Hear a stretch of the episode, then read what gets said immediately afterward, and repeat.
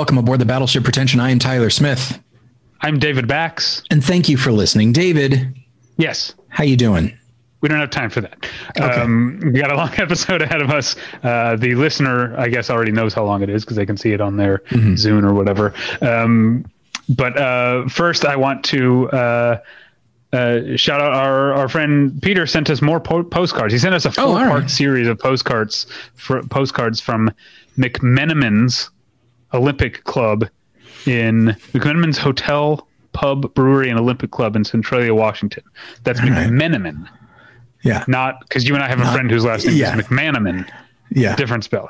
Yes. Um, but uh, like I said, it's a four part thing um, that I'm not gonna. We're not going to. Um, uh, let's see. Uh, question about editing. I was watching Braveheart with my dad. Uh, his uh, during a battle scene, a guy gets an axe to the head, and one of the squibs spatters fake blood all over the place, including directly onto the camera. Uh, in 1995, that thing is uncommon. Uh, my father thought this must have been a mistake on the part of the director and editor. Surely they've done another take, or at least cut the film uh, half second earlier to avoid the splatter effect. I assure him must have been a deliberate choice by the filmmakers, evidenced by its existence in so many movies since then. What do you guys think of the whole fight scene, blood splatter, and the camera phenomenon? I think it gets sometimes a nice, nice jolting effect.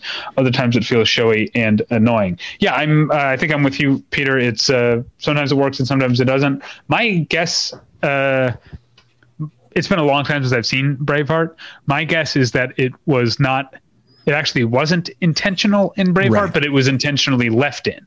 Yes, that would, like, that would be my ha- assumption. In the moment, it, yeah, in the moment it happened an accident, and then in the editing room, Mel Gibson liked it, um, yeah. or decided the shot was was worth it, and it's probably because of things like that that it became something that now happens deliberately.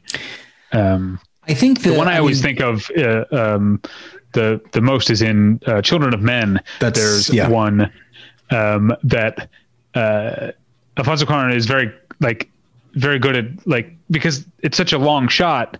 At a certain at a certain point, the splatter is not there anymore. Anymore, right? Without a cut, he finds a. I've I've watched the movie with that in mind and like looked and been like, ah, I saw it go away. Yeah. But it's done in a way that you have to be looking for it to really notice the splatter go away, which is uh, clever.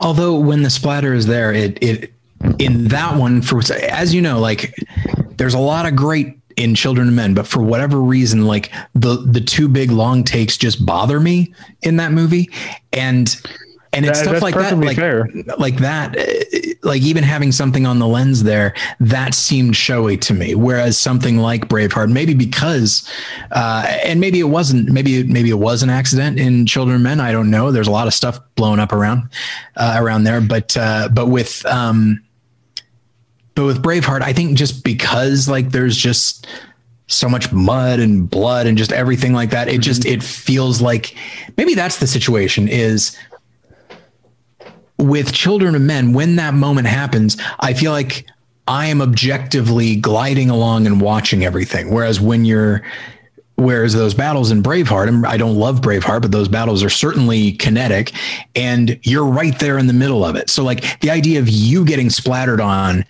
you being the camera it feels right. I mean that feels a little bit it, mm. that actually pulls me more into it. Whereas here it's just like I, whereas like in, in children of men like I, I already feel it a remove and then doing that feels like i don't know it just it feels unearned a little bit to me. I think that's a very valid uh, complaint about the just about long takes in in general that i think on paper, on the surface, the idea is the opposite of what you're talking about. The idea is to be more immersive, yeah. but it, it often has the opposite effect. I, I, I feel like maybe if I, because I haven't seen Children of Men since, since it was new, um, since I saw it in the theater um, at the ArcLight, um, uh, which we'll get to in a second. But mm-hmm. um, um, I, I um, but uh, maybe if I watched it now, it would have that the same effect on me. The way that those sh- shots in Gravity and in The Revenant have sure. the same effect you're talking about. They feel they feel distancing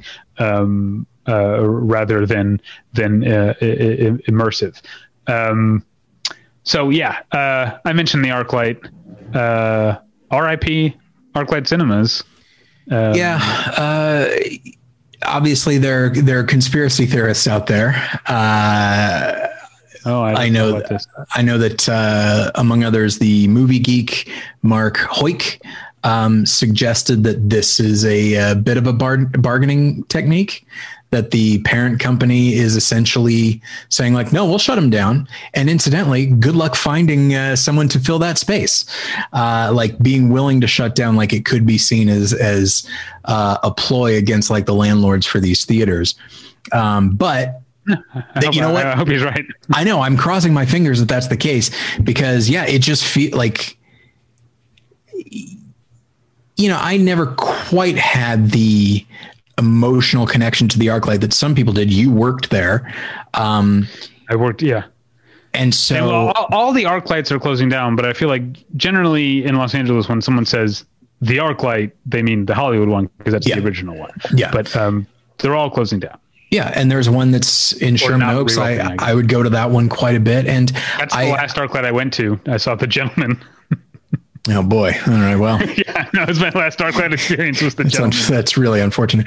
Um, I think I think my last the last time I was in a Lyft. By the by the way, oh, uh, I don't know if you remember. My car was in the shop, and we recorded a Patreon or something in your place, and I was like we were like done and i was like I, I, got time to make that afternoon showing of the gentleman and i took a Lyft from your house to uh, arclight sherman oaks. So my last Lyft my last last Arc, arclight experience the gentleman. my my last arclight experience was seeing a uh, uh, was a critic screening actually on my birthday 2020 uh, with jen and uh, we went to see the invisible man and uh, so pretty good, pretty good experience. But yeah, I yeah, do hope good last one to have. I do really hope that uh, that if even if that's not true, there are there are people that suggest that like maybe someone will kind of whether it be a company or an individual will like swoop in and buy them all and buy the debt and just keep them open and just run it. You know, I, I recognize that it's different than like than Tarantino buying the New Beverly. That's one theater. Uh, mm-hmm. You know, this is a whole this is a whole chain. Um, but yeah, it does make me sad. Like between that and then I know this is a bigger deal for me than for you, but like the the theater up in Evanston, uh, just north of Chicago, like that one, like was a huge part of my life and uh, my relationship with with Jen, and uh, and it's really sad that like so many of these theaters uh, have have uh, closed down. I will say, as a function of my uh, adjunct instructorship uh, at College of the Canyons in Santa Clarita, we were invited to just come and, and see the new Laemmle Theater a few days before it opened for the first time. Laemmle, much to my surprise, is not merely doing well. Uh, it's doing well enough to open a new theater when so many other theaters are closing. And where's and that one opening? That's in Santa Clarita. Oh, sorry, uh, uh, Newhall um, but in that in that area, and uh, it's a really nice theater. Um, but yeah, it's uh, I am I am sad about the ArcLight. I do have a lot of fond memories there, and one of them being, by the way, that like uh, when I was first discovering podcasting as a concept in 2006, I would listen to Never Not Funny with Jimmy, Mike, and Matt, and they would always talk about going to the ArcLight. And I was just like, I gotta try, I gotta check out this theater that everyone's talking about. That's so, yeah, that's where I first met Jimmy Pardo when I was working at the ArcLight. I yeah, I uh, went up and introduced myself uh, to him. Um, there were more ArcLights than I realized because I was like, oh, I think I've been to everyone except for the quote unquote beach cities one. But there was also one in La Jolla that I didn't know about. Oh, I didn't know that one either. But I've been to obviously the original. Yeah. Uh, there's Sherman Oaks, uh, Pasadena, Culver City, Santa Monica. Yeah, and there's there's one in Chicago as well. Uh, they were like branching out, oh. I guess. Yeah. Oh, Oh, I didn't even realize that. Um, but yeah, I, I, hope you're right. I have a lot of uh, good memories. I didn't. I was talking to my wife, but I was like trying to remember the first movie that I saw at the ArcLight, and I realized that I lived in LA, in Los, not only in Los Angeles, but in Hollywood for a while before I went to the ArcLight because yeah. it's expensive, and was expensive. I was broke when I first moved here. Uh, yeah. So I, am pretty sure the first movie that I saw at the ArcLight um, was Lady in the Water. Um, Oof. That's uh, those are that's some some rough bookends for the ArcLight for you. Yeah, the last movie I saw at the ArcLight Hollywood was Like a Boss. That was a press screening. Um, wow. Uh, but yeah, I saw lots of things there, including yeah. uh, Children of Men, which was still when I started working there in early 2007 was still uh, in the theater. That's how I, uh, Yeah. I saw it. Um, uh, yeah, so that's when I, re- I really obviously started going to the ArcLight a lot when I worked there for a few months because I got in for free. Although I was working there, you know, February, March, and April, not exactly the, you know, the highlight of the release uh, calendar, but saw the host multiple So, times. Yeah, I think I saw it with you one time, and then you and I saw Hot Fuzz. Hot Fuzz, yeah, Uh, came out then. uh, the Lookout we saw there. Yeah, the lookout. I saw uh, I saw Breach while Breach came out Yeah. while I was there. Zodiac came out while, while I was there. Um, Blood Diamond came out while I worked there. What else? Um, Pride, the movie, not the more recent British movie Sure. Pride, but the movie where um, Terrence Howard The coaches a swimming, swimming, movie. That's the one. Yeah. Yeah, I think started you got ten. Saw Starter for Ten. Uh, I think you got me and Jen last in- Mimzy.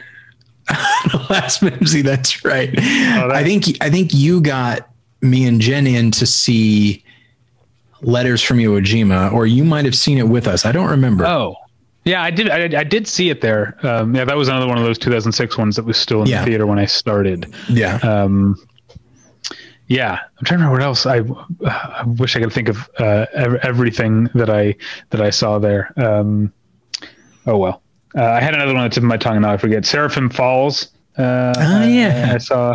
oh, this is uh, fun. The I'm- pursuit, pursuit of happiness, misspelled happiness. The Will Smith. Uh, Got it. Okay. I was a little bit iffy until you said that. I didn't know which one you were Yeah. talking about. Um, okay. All right. Um, Yes. well, R.I.P. I'm very, I'm very sad. and I hope it comes back. Obviously, and we haven't even talked about the Cinerama Dome, which um, Yeah. is I'm obviously the LA history, like preservation architecture part of me is like, yes, I hope this the the Cinerama Dome uh, sticks around. Um, it's been a long time since I've seen a movie in the Cinerama Dome because I don't really like. Uh, I never really like seeing movies in the Cinerama Dome. It's not uh, really that conducive to seeing non-Cinerama movies, uh, unfortunately. I think the last never, movie I saw. Oh, I never went to the Cinerama Dome, and I guess I think the last movie I, never saw in the dome was Prometheus. So that's almost a decade ago. Yeah. But I just kind of gave up on it. I saw Disturbia in the dome. Um, Okay, that'd be a good one. Yeah, I introduced. Yeah, you know, I was a greeter at the ArcLight for like a week before I quit that job. Um, uh, and I, uh, so I, uh, people don't know the ArcLight that people come out and tell you like, Hey, you're here to see this movie. It's this long. Here's who's in it. Here's who directed it.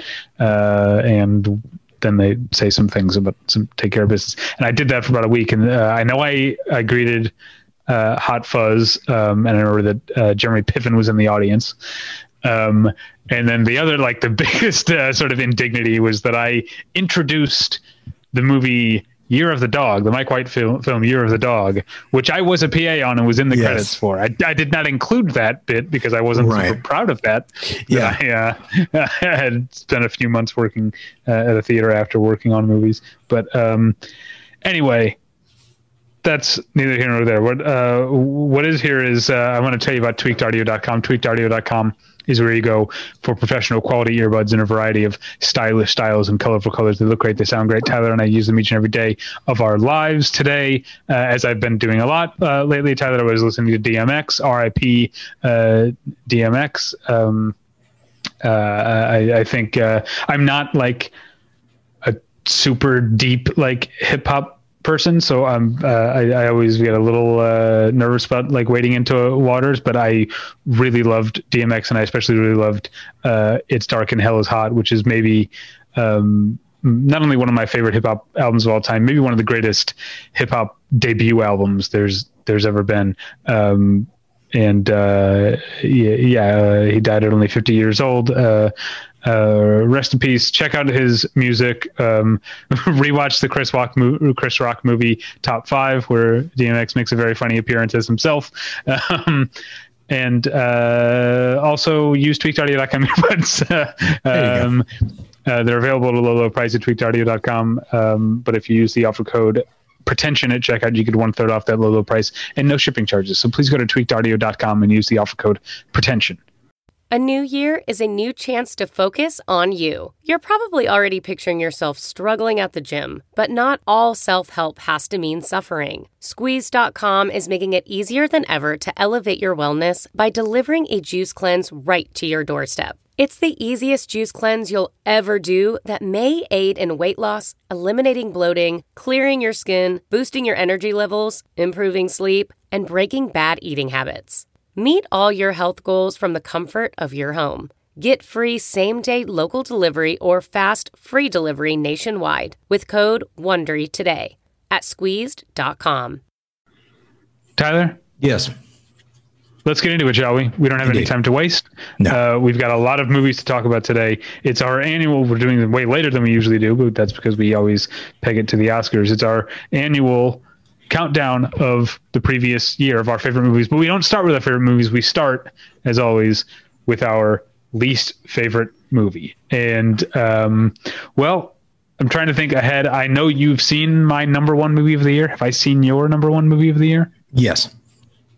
Okay, well then in that case, I'll just start with uh, what I can, what I think is the worst movie of 2020, and that is going to be David Ayer's The Tax Collector. Uh, Which one is that Which, see that's. Oh my god, that's very funny. Shia LaBeouf is in it. That's the Uh, one, Shia yes. LaBeouf famously got an entire chess piece tattoo Right. for real, like for realsies in real life, uh, to play this character in this uh, just uh, dumb as a as a rock um, uh, afterthought of a of of a movie. Um, uh, it, it, it's uh, uh, David Ayer. His I, I mean I, I'm not a big David Ayer fan, but like he wrote Training Day. There Yeah. are things I liked about Fury up until its uh, very dumb like third act. Um, Yeah. There's he's contributed some interesting things to to cinema. Uh, the Tax Collector has almost nothing of interest uh, in it. Like his um, uh, his obsession with Chicano culture that we've seen in his other movies um, is really taken to the uh, embarrassing uh, e- extreme here.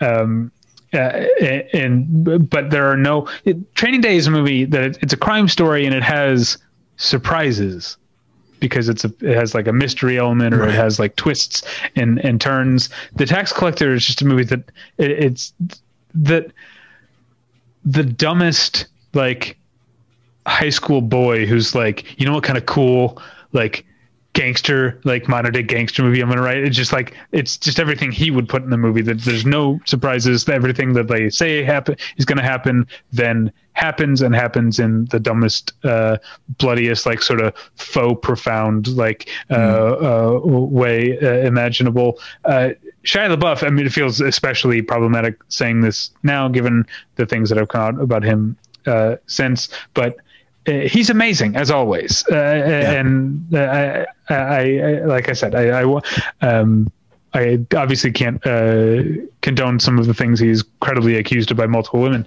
but um, uh, uh, I've always enjoyed his presence, and his presence here is is is no different. The the he he's the only thing in the movie that feels uh, alive. Um, but it's a shame that it's in service of uh, a complete waste of time. Don't don't watch the tax collector. All right. So obviously, before I get started with any of this, uh, you know, all day long I've actually been in, in a bit of a mood um, because. So obviously, I'm a dad now and have been for over six months, and and so I haven't been able to see as many movies. In fact, I've seen about half the number that I usually do um, for for any given year. And anytime I am angry at myself for that, uh, you always say like, "Well, you have not merely a child, you have two children," and I say, "Yes, yes, you got me there." Uh, but you know, if I if I may be a bit uh, transparent about my uh, my uh, insecurities and why wouldn't I be? Uh, I I naturally assume that if someone is taking the time to tune into this, that they have a certain uh, expectation uh, of both of us. Like I already feel bad enough that I don't watch as many movies as you do, even in a year when I have nothing else to do.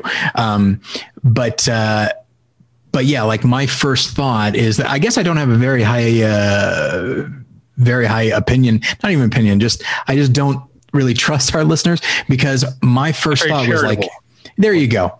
Uh, yeah my first thought is uh, like when when I started to realize that like I'm not seeing as much as I normally would my and and then I, like I announced on the show like hey uh, I'm a dad now my the first thing I thought was that like the the listeners would be like, oh great, okay, so now one half of the show is absolutely going to be really incomplete and inconsistent, and uh, so yeah, it's so all of this is what's going on in my mind going into the, like th- this episode underlines it more so than any movie journal or anything like that, and I need to try to get over this, but it's really it's really tough. Here's what I'll say about that. I think um, it's right of you to make that disclaimer, but mm-hmm. I don't think it's any reason for you to feel bad about it because, uh, a, because obviously there are more important things, yeah. but also I don't think that because from the beginning when we started the show we were both broke we weren't seeing a lot of movies yeah, in, in general that i i feel like people come to uh, this show not to get an overview of everything that's going on in movies r- right now, but right. because they like the way that you and I think and talk about movies. Whether you've seen one or a hundred, it's still you're still bringing yourself to it, and I think. I, I think maybe I'm being more charitable than you uh, toward the listener, but I think yeah. that's what people are tuning in for, not uh, they're not like bird watchers with a checklist. Right. You're making a lot of sense. Uh, in, inevitably, like when somebody points this out, they're like, you realize that you are just really undercutting thousands of people who have tuned in consistently. Uh, but uh, but yeah, it really just it's it's just the imposter sy- uh, syndrome, like latching onto whatever it can to uh, to you know beef itself up a little bit. So like you know when we get to, for example, as I was going along, it's like holy shit, man! Like between a top ten, five honorable mentions not to mention the uh, between the what is it between the cracks is that what we call cracks. it? Through the cracks. Pardon me. Through the cracks. Uh, so between so that's 20 movies right there. And it's like, oh geez, okay. So what do I think is like underrated, you know, or overrated at this point? Like, what have I not talked about? Uh, and so uh, now don't give it so all that is to say that as we move along, uh, certainly the movies that I love, I genuinely love, but it's it'll be those ones in the middle that feel a little okay. bit strange. What I will say is that my least favorite movie of 2020, I think if I'd seen five times as many uh, as I did, I think that this movie, which when I first talked about it in the movie journal, I thought like, yeah, okay, whatever but it has stayed with me as such a waste. Uh, and it was it's six nine, the saga of Danny Hernandez. It's a documentary, uh, and it. I feel like I am occasionally hard on documentaries. Uh, and I'm not sure exactly why. I guess it just comes down to it's like, hey, if you're going to do this, if you're essentially going to set yourself up as a journalist of some kind, which document uh, documentarians, I kind of associate them more with that. Um, mm. And if you are going to, and often if you're going to get the access that you are that you are being allowed, you better do something with it. And this is a movie. So the story is so. Uh, uh, Tekashi six nine, uh, Danny Hernandez was like this this YouTuber who was just like a, a, big troll, and he became a rapper. He got involved in gangs. He ratted people out, like you know, the rape allegations, all kinds of stuff. Okay, all before he was like twenty five, and so there is, despite him being a fairly odious person, uh, there is a there is interesting stuff here and there's the opportunity especially because this is a guy who got famous purely as a function of the internet, purely as a function of trolling on the internet and just knowing mm. how the internet works, YouTube especially.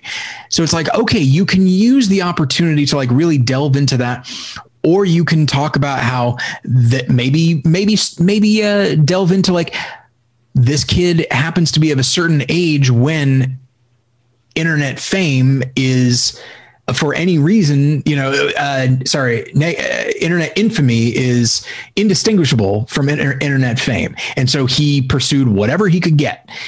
So like there are all there are so many avenues you could go down. You could delve into like the the frankly the psychology of this kid. Um, not that that necessarily excuses his behavior, but there are so many things you can do instead of simply here's this here's the stuff that is that happened all stuff that you can research easily on wikipedia and the more i think of it the more it's the the film feels like he just wanted to get it done before anyone else got there Mm. Uh, you, do you know what I mean? Where it's just like, yeah. there's going to be a movie about this kid. It might be narrative, it might be documentary, whatever it is. So I better get this. It's like it's like uh, you know in in its own way. It's like that Roger Corman Fantastic Four. It's like we're gonna make a movie not because we really want to, but because we don't want. We, contractually we can't let the rights slip away from us we have to make this movie and it feels like he made this as as like a placeholder just until maybe he could do something more with it or it could or he could say he he got he crossed the finish line first. Um, that's what it feels like to me. It just feels so perfunctory, even though he so often has access to the people involved. And it's just such a, it's just such a, and not to mention, by the way, that towards the end, he starts to inject himself in there, not necessarily as a character, but like as a narrator, starting to talk about like, well, maybe am I, am I any different? Like, shut the fuck up, man. Like it, it, nobody is watching this for you or the lessons that you're learning at least not this tacked on bullshit that you have at the end. Like if you want it to be about that, then let it be about that the whole time, but it doesn't or allow it to be like you're engaging with this material, you're engaging with this process, and you're changing all the way through. But it never feels like that. It just feels like, uh, it's it's such a frustrating movie because it's so inherent it is so inherently interesting. There are so many things you can explore about it. And it feels like he never really goes in any particular direction except, except at the last minute when he realizes oh shoot i need to try and be profound. What can i do? Uh, and then it's too little too late. So yeah six nine the saga of danny hernandez thumbs down i say all right, so now we're on to most overrated movie uh, of the year. My pick, and uh, of all the things on my list, there is zero. This is the least hesitation. I did not have to hem and haw about most overrated movie of the year uh, because it's promising young woman. Um, I'm glad you uh, picked it. I assumed you would pick it, which is why I didn't. But that was probably going to be mine. Um, yeah, it's uh, it, it's uh, it's such a in, in, insultingly superficial movie to to me. Um, at least in terms of, I, I, every time I say this about it, I, I, make sure to point out there are things in the filmmaking that I like about the movie, and there are um, yes. there's a, it's a cast that I like, but I can't get past the um, uh, the the the level of self satisfaction and the lack of curiosity in that screenplay. Um, uh, uh, it, it's uh, I'll, I'll, I'll, repeat what I say. It, it's just uh, what I, what I've said b- before. It's just a movie that seems designed for you to uh, agree with it. It's uh, the the comparison I made to to comedians was the idea of clapter. That sure. is, you know it's it's it's it's more about winning um, approval through kind of pandering, um, uh condescending um, uh, uh, patronizing means than um, doing what I think what I tend to, uh, you know, I don't want to prescribe what art should do, but what I tend to come to art for, which is seeing someone's seeing truth through another person's uh, eyes. This right. is not. This is an. This is an essay. This is a medium uh, post. Uh, more more than it's a, a movie most of the time, and uh, um, I felt. Uh, I felt all the more insulted for it being about something that I am uh, uh, on the side of. You know, I, I like I'm not. Uh, you know, if if if a movie this dumb and intellectually uh, flaccid were made about uh, like a if it were like a pro Trump movie or something, that would be like it would be like, well, yeah, of course, or whatever. But it, it's more upsetting to me that it's that that it's uh, uh, uh, about an issue that I that I take seriously. Yeah, and it's one of those things where like I feel I feel like it doesn't bring anything new to the conversation, like at all. Uh, and it's a conversation that is that is I feel like ever evolving. And so this should have been a movie that that is like oh this is a, a, a, an interesting point. Like now this is a movie like being actively made about this. And uh, let's all pay attention to it. And certainly a lot of people did. But yeah when it when you boil it down like yeah what what new is it bringing uh, you know and really nothing and what um, and and it's not uh, again, I'm just repeating what I said already in different words, but it, there's there's no challenge. It's it's not yeah. challenging yeah. to to the audience, um, which I think when I first heard about the movie in very like broad strokes, uh, you know, and the movie kind of I, I don't want to. I feel like I, I, don't know if I can assume everyone's seen it at, at this part at this point, but the movie makes implications about what it is that she does when she goes out at night that we quickly learn aren't what they are. Right. If they had been that, like, hey, maybe the movie, the movie could have still been pretty dumb, but it, right. there would have been more of a challenge in in in that. I feel like there because that is an obvious thing and then what it is is a little bit toothless. There had to have been something in the middle. I can't think what it would be, but there has to have been like a happy medium because if it wound up being what it what it's suggesting, it's like okay, yeah, it's this is a slightly higher brow like '70s rape revenge porn. Uh, you know what I mean? Rape but um, yeah, okay. So uh, when I say porn, I mean like you know, just there are so many like of those movies. Yeah, yeah exploitation.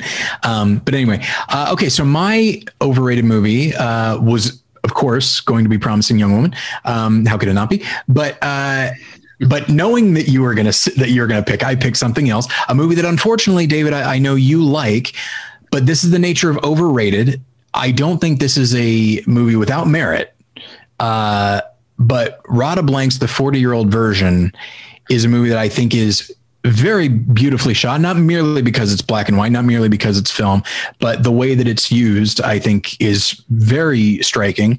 Uh, I think she is clearly talented as a rapper more than an actress, in my opinion. Um, and I really like what it delves into in the concept of of to use the term porn, poverty porn. The idea that if you are an African American artist, that the only way you're going to get any kind of funding or any kind of support is if you play into uh, the uh, certain cultural conversations that also happen to be extremely stereotypical. Um, that all of that is extremely, you know, very much in the movie's favor. Um, but I think the, the, as I mentioned, I don't think she's the strongest performer, and also from a screenwriting standpoint, certainly from a comedy standpoint, I think it's really there's really not much there. And then as far as just the way everything is structured, you uh, I forget what you were boy, uh, I don't remember if this was. Uh, oh no, you were talking. You, you, were saying tax collector. I don't remember if you were talking about Voyagers or tax collector. Yeah, this Voyagers this feels. The, that was the other one, Vagina, yeah. which we already recorded yeah. tonight. Uh, stay tuned for uh, the worst movie of 2021 uh, a year from now, uh, less than a year from now. Um, but this this feels like the kind of the kind of script that a young person that is like 16 or 17 year old will write, where it's about them and no one really understands them. And there's and like the person's flaws are kind of perfunctorily presented whereas their strengths are made all the more uh, prominent by the fact that no one seems to appreciate them. Um, and then having this big like pronouncement there at the end and and all of that uh, it just it just really it's one of those situations where if if the movie were not as universally praised as it was, I probably would have thought it was fine you know? But because like i went in first off expecting to laugh a lot uh, and then also expecting it to be like this really profound thing. It's like it's profound insofar as i'm glad she has a voice and i'm glad she has the opportunity to express her experience uh, and again there are certain aspects to it that are really striking but overall it just never quite got me the way i again thought it would because i saw it a lot i saw it later than a lot of other people did yeah, I, will agree with you on the comedy thing. It's not really that funny a movie. I'm not. Sure, I'm not sure what I'm missing when people describe it uh, yeah. as such. But as far as what I did like, and also I, as we say every time it comes up, I hate the title. Uh, yeah, terrible yeah, title for a movie. The name of the movie, like having seen the movie, the name of the movie should have been FYOV because 40 year old version is just one of like one of the multiple things that FYOV stands for in in the movie. That that mm-hmm. that acronym comes up in a number of different ways, including yeah. my favorite "fuck you, old vulture," "fuck you, old vultures," about when she's talking about the sort of like uh, white backers of the Broadway uh, play. Uh, but anyway, it should have been called FYOV. That's not the point. But I'll say what I did like about it, and it actually kind of ties into. Uh, uh, it comes from the same place as one of the things you didn't like about it. When you're talking about it, how it feels like it came from a 16 or 17 year old. I feel like that. Yes, it could be seen as a bit of uh, uh, immaturity, but I also saw it as a sort of there's a recklessness and an energy to it because of that, uh, be, because of where it's where it's coming from that I that I liked. It really did feel like a a, a throwback to an era of American independent film where it was just like uh, I've got uh, an idea and a camera and let's go out and and, and, and do this. And I so I, I liked the movie's energy. It does. It definitely does have that feel, and and I know what you mean. Uh, there is there's an excitement to it, uh, and I do think I, I always feel bad when I talk about a person's acting ability, and I think that there's enough with Radha Blank as a film performer that she will get better.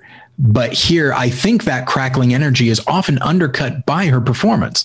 Uh, I feel like her sense of, especially with comedy, I feel like her sense of timing is never quite never quite matches up with what the film is. Like in a way, it's just like I know this is your movie, but I almost wish someone else had played this character. But then the other person might not have been able to pull the wrap off, which obviously is an important thing. So yeah, it's uh, that's my that's my overrated. All right, so we're on to my underrated. Now, this one wasn't uh, it wasn't as much as an, uh, a reflexive pick as my as my overrated. But going back and reading my review of this movie, uh, before other reviews had, had come out, or at least before I'd read other reviews, um, I described it as destined to be misunderstood. So obviously, I knew sure uh, something from from the the beginning. So my pick for most most underrated movie of the year is Antonio Campos' The Devil All the Time. Okay. Um, not for the uh, uh, the the squeamish or, or, or faint of heart, and that's exactly the kind of thing that I was like, people aren't going to get. Um, people are going to think this movie is um, dumb and showy and um, and uh, what's what I'm looking for? Not uh, uh, like morbid, like uh, um, Sturm Sturm und Drang to use that. Uh, oh, nice. But I, I, can't remember what the uh, uh, like English language word to describe that would be. But um, uh, because it's it's Southern Gothic, or again, as I pointed out in my review, my review, technically Appalachian Gothic. It doesn't take place in the South. It takes place in like Eastern Ohio. Um, but um, uh, it reminded me of what, what I felt when I watched The Devil All the Time is uh, Tyler, there's a, a band or a one man uh, band, a, a, a, folk black metal band from Kentucky called Panopticon that mixes okay. um, mixes black metal with like bluegrass type type music, and um, it's almost sad that Antonio Campos didn't get Panopticon to do the the score for the Devil all the time because they seem to be coming from very similar uh, places where um, there's not. Uh, yeah, the the movie is very very bloody and has a um, is it comes face to face with uh, the the worst aspects of of humanity and does so many times over more than two hours.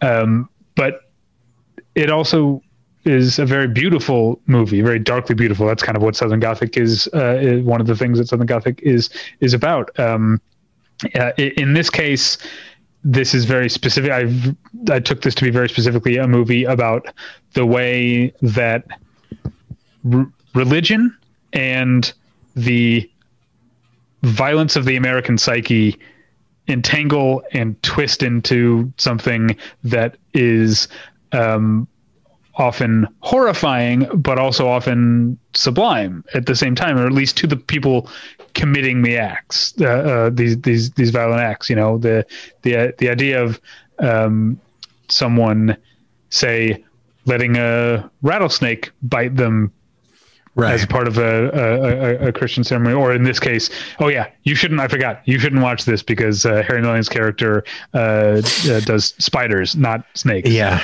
um, yeah. So there, there are that. lots of there there are spiders. Um, that that sort of thing, that sort of visiting pain and violence on your own flesh, it maybe doesn't take too much to turn that into to turn that the other way around, to turn that outward into uh, hurt other people in some kind of what what this the the the perpetrator thinks as a sort of righteous cleansing sure. uh, act. Um, and there's a lot of that in this movie. There's a lot of very um, uh, dark, upsetting stuff, but there's also a fantastic cast.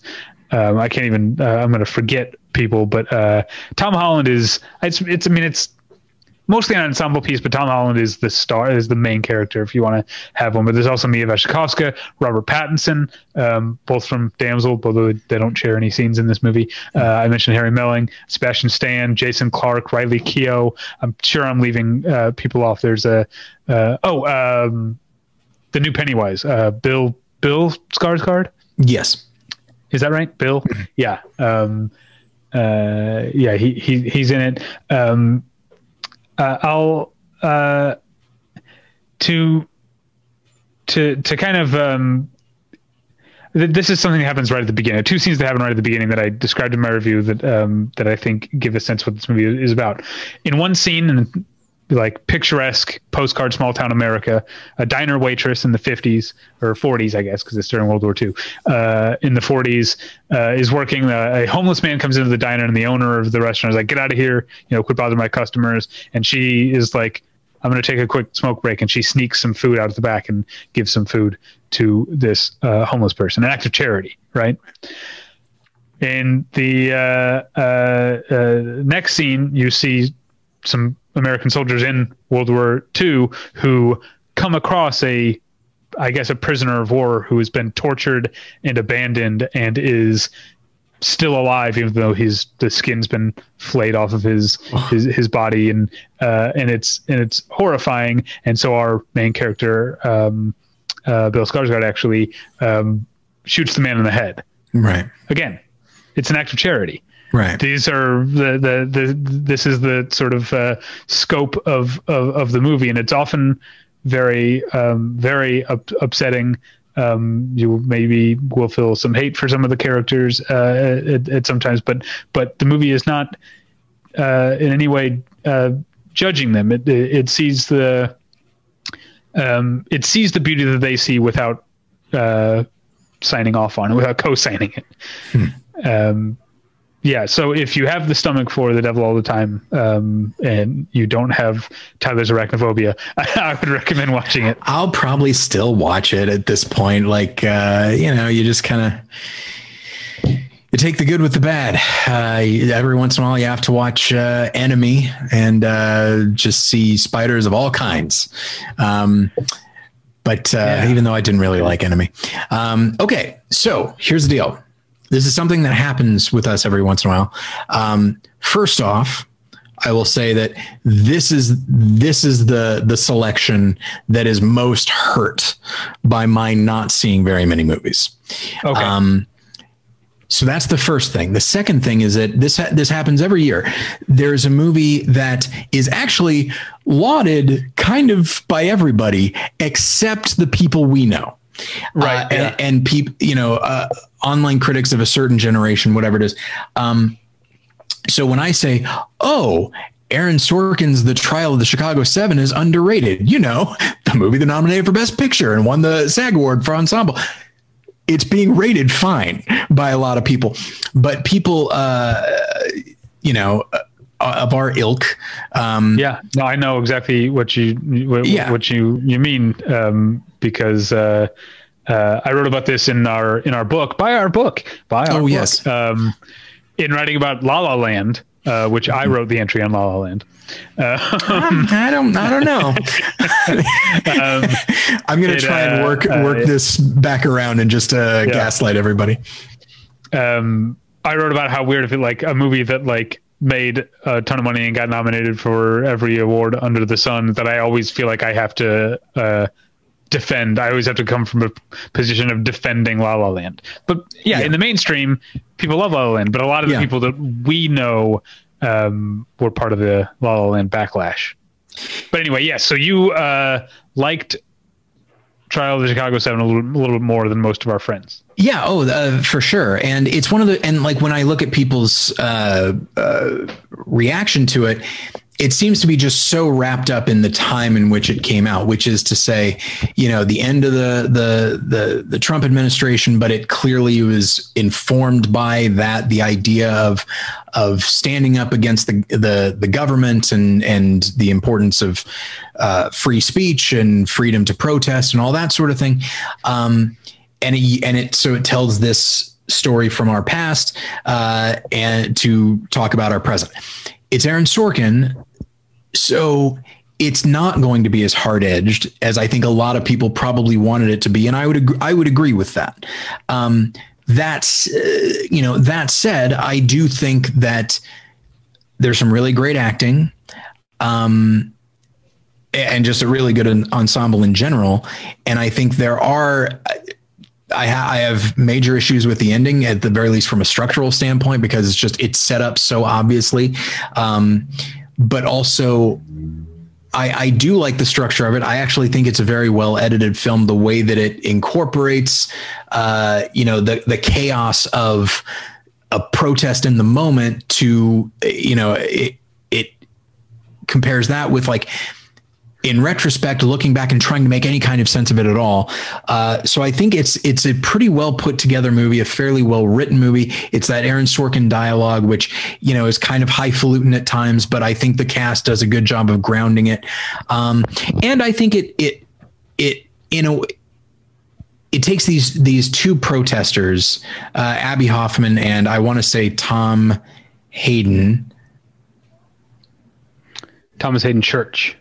Thomas Hayden Church. That's it. Yes, a young Thomas Hayden Church. Uh, they did a, a digital de aging uh, situation, um, but uh, so because I was going to say, is it Tom Hagen? It's like no, wait, No, that's- is that that's Robert that's Robert Duvall Duvall The okay. Godfather, So it is Tom, Tom Hayden. Okay. Um, so you have these two guys. They both have the same goals, but they go about their protests in a very different way, and both of them seem to they uh, seem to be angry with one another. One is seen as a little bit more of a sellout. One is seen as a little bit more chaotic and unfocused. And there is a scene that I think works very well for me where it argue where they are arguing back and forth and eventually you come to realize that you kind of need both you need a certain level of organization while also being willing to go outside of that and beyond that. Um, and again it's within a movie that as is often the case with Aaron Sorkin's work, especially his cinematic work, it feels tidy and neat and summed up. And i think that's something that people uh, have a problem with especially in the in the modern era which is understandable. But i still think it's a pretty solid it's a pretty pretty solid movie that it nonetheless doesn't really give you any surprises because it's aaron sorkin and you know what that means. But it's in my opinion it is miles ahead of molly's game which i believe i put as my uh my uh, overrated film of 2017 or whatever year that came out. Um, this is definitely better than that, and I think it's I think it's worth watching. And uh, and it may not it may be a little bit more toothless than a lot of political commentary these days, but it's still pretty solid. All right, so we're into honor- honorable mentions. Yes. Um, and here's where we um, we might be stepping on each other's toes a little bit. So if one comes up, we'll talk about it later. I think there's going Um, to I be a fair that- amount of overlap. Okay, uh, I say that because my first honorable mention might come up later on your list. That's Lee Isaac Chung's Minari. It will come up in just a moment. Yes. Okay. Um, oh yeah, we do honorable mentions on all at once. Yes. that's right. Yes. So um, vamp for a second. Okay. Let's see here. I'm terrible at vamping. Good job. Um, I just needed to take some water or drink some Yeah. water because I'm going to be talking for a little bit.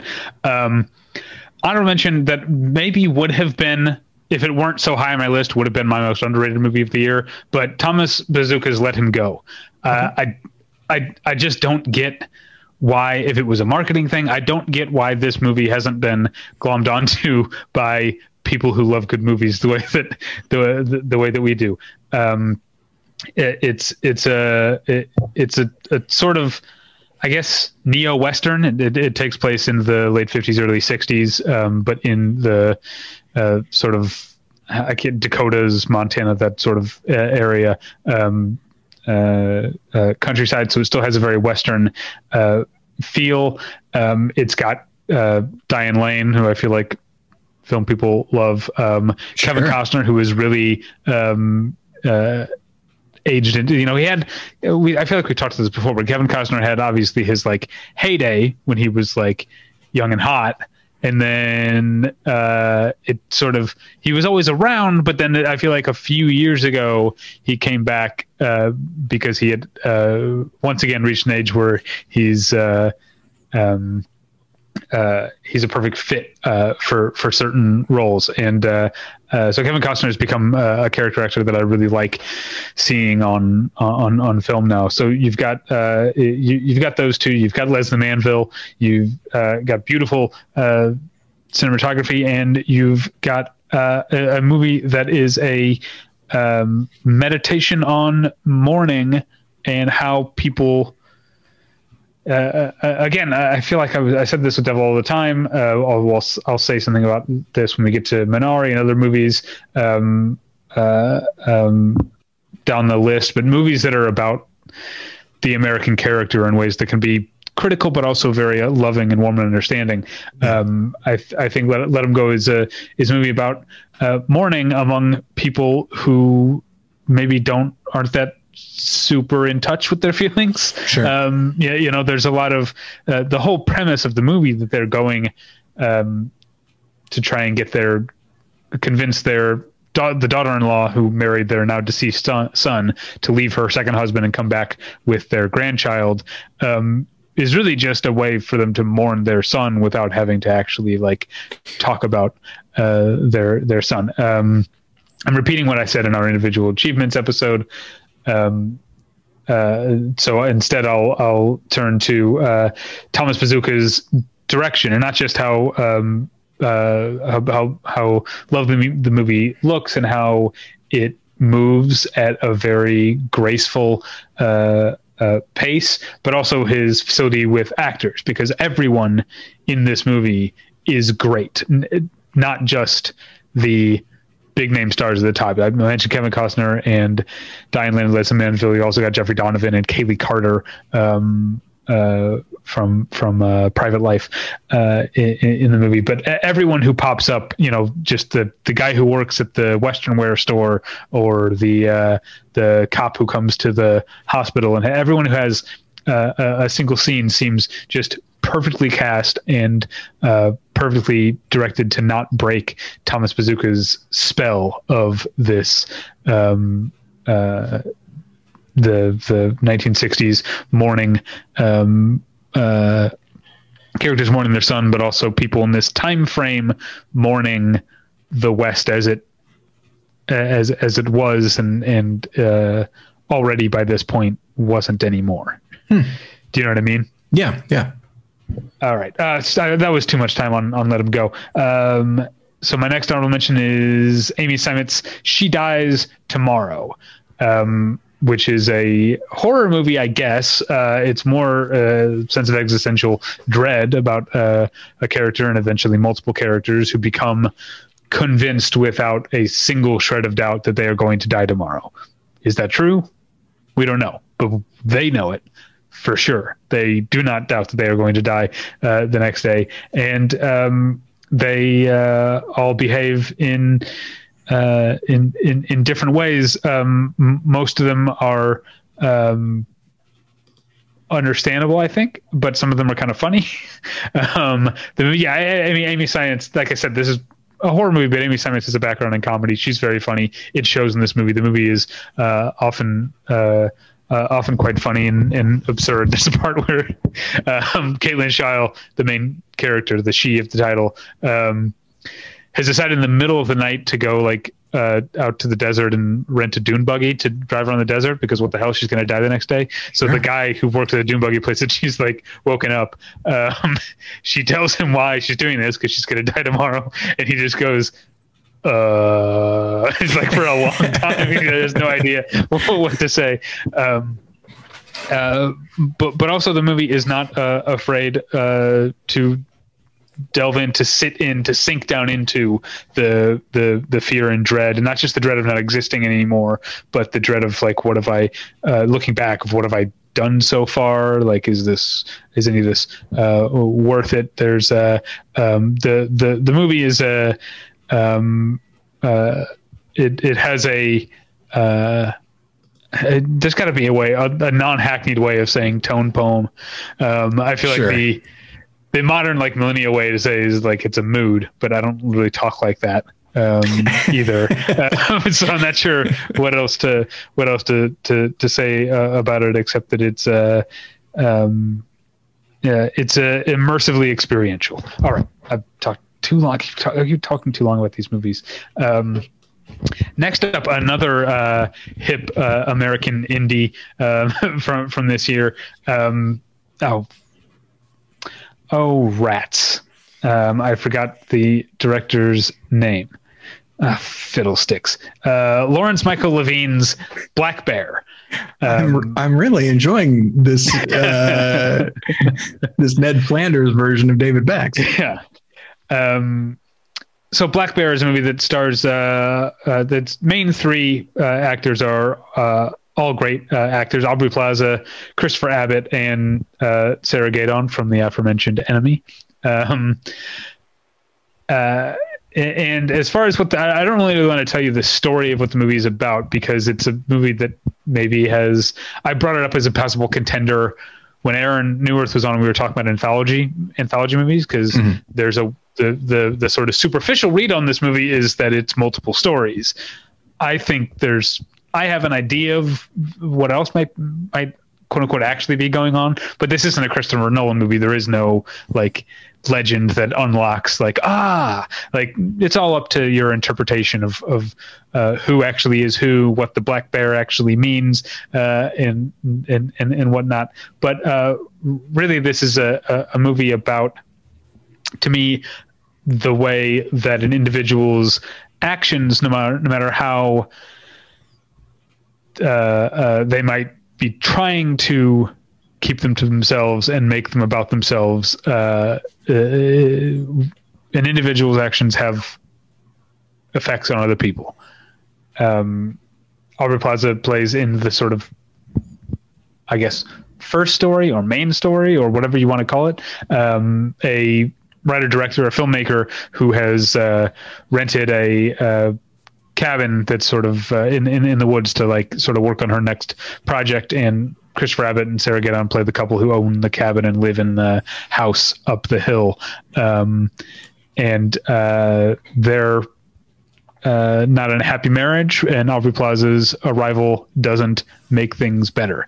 Um, but uh, so here she is, this person who's tried to get away from it all and and uh, can't help but um, fuck things up for for other people. And there are other stories in the movie where the same actors play different characters, I I guess, who are um, also trying to or trying not to uh, affect the lives of others with the way that they speak and talk. I, I, I can't talk too much about it, and also I've already gone on uh, too long. But uh, um, yeah, it's a a, a very sharply uh, uh, observed um, challenging, unexpected movie that uh, goes that has a lot of comedy of discomfort, and then um, in the second half, which I won't really give away, a lot of just plain comedy. It's actually a, it, it, becomes a surprisingly funny movie by the end.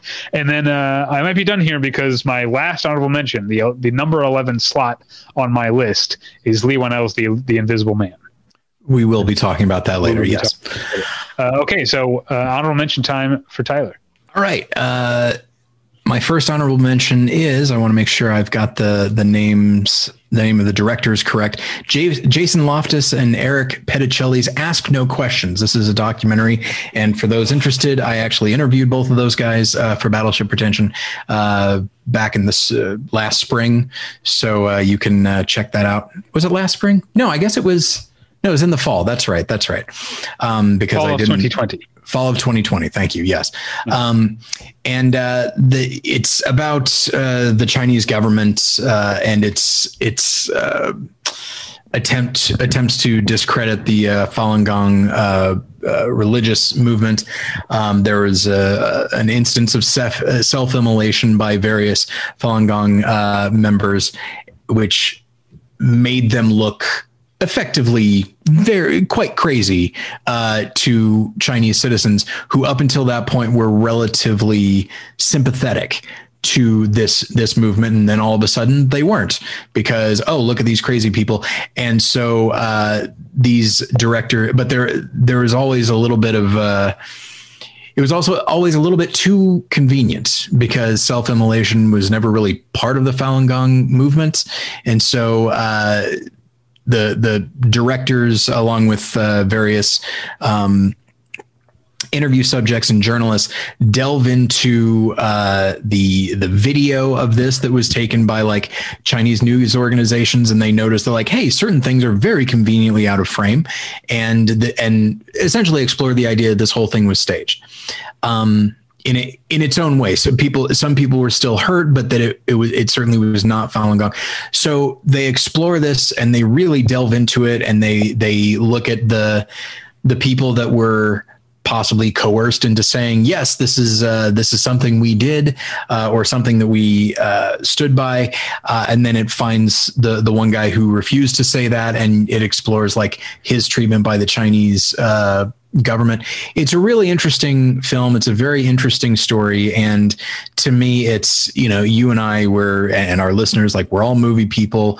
We all, uh, we all really love various forms of, of media and, uh, for my money, this is why the government should not be involved with media, uh, because eventually it just it, it, it will treat it, understands just like Soviet Russia in the 1920s, like it understands the power of visuals and the idea well, that I heard that in Soviet Russia, power understands you.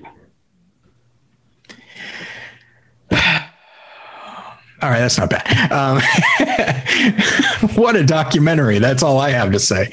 Um, okay. I'm going to move on. It's a, it's a good film, and I and I and it's very informative and very interesting. Uh, so the next movie for me is uh, Spike Lee's *Da 5 Bloods*, which everything that I was talking about with Trial of the Chicago Seven, which is it's a politically minded film uh, that feels very very Aaron Sorkin, very nice and tidy and safe. 5 Bloods is the exact opposite of that. It is a very messy movie structurally, from a genre standpoint. Uh, there are times when it's when I find it frustrating, just as a movie. Um, it's a shotgun blast. Like it is. It's not always super focused. It's just this this big scream, uh, and so there there are entire sequences that don't really work for me. But when they, when they do, and now obviously I adore Delroy Lindo's performance, but I like a lot. I enjoy a lot of the performances and the, I like the way the members of the cast are interacting with each other. And I do really love just the, even when Spike Lee makes a movie I don't like, I'm always, I'm always emotionally invigorated by it because just the way he makes movies, he's just like always actively involved, and whether it be with the camera or the editing or whatever it is. And with this film, it just fe- there's just a real vitality to it. The the the messiness of it and the the elements that are that are in my opinion, maybe underdeveloped or or maybe not fully cooked. Um, I, that's what keeps it out of my top 10 but it, it's still just i don't know there's just something about uh, about the way spike lee just approaches movie making as just an ex- a natural extension of himself that i really appreciate and five bloods is is uh, a great example of that. Yeah you Uh, mentioned the the the genre thing. I think my uh I, I went in knowing very little about the story and i didn't realize the extent to which it was going to be essentially an action movie and um, Yeah. that that was some of my least favorite stuff i think the Yeah. the actiony parts. Yeah when it but i still really like the movie but yeah. Like when it, when it's when it's the drama between these characters and when it's dealing with stuff like landmines and all that that's fine. And then in the last yeah like the last 30 minutes just like what the hell are you doing here spike? You really didn't need to do this. Uh but uh but anyway um okay so my uh my next one is uh thor freudenthal's words on bathroom walls a movie that i have sung the praises of since i first saw it. Uh it is about a young man a young man played by charlie plummer who has schizophrenia. He's a high school student. He's trying to manage that. Well like um, just high school in general is very difficult. You're you're constantly trying to manage people's perception of you while also trying to figure out who you are in the first place. Now add any kind of mental illness to that, and there's going to be all kinds of stigma. Uh, and so he's trying to essentially act natural and play that down while still struggling with it. Uh, it is, and and also uh, juggling like romantic feelings for another another classmate.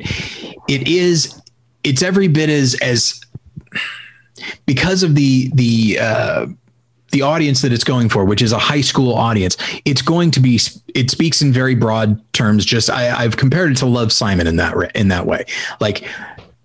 it- Love Simon explores like this character's sexuality. This explores this character's mental illness. Both things that again could be could have a huge stigma uh, in a high school situation, and so you have these characters playing this down while also trying to figure out what uh, to what degree this defines them.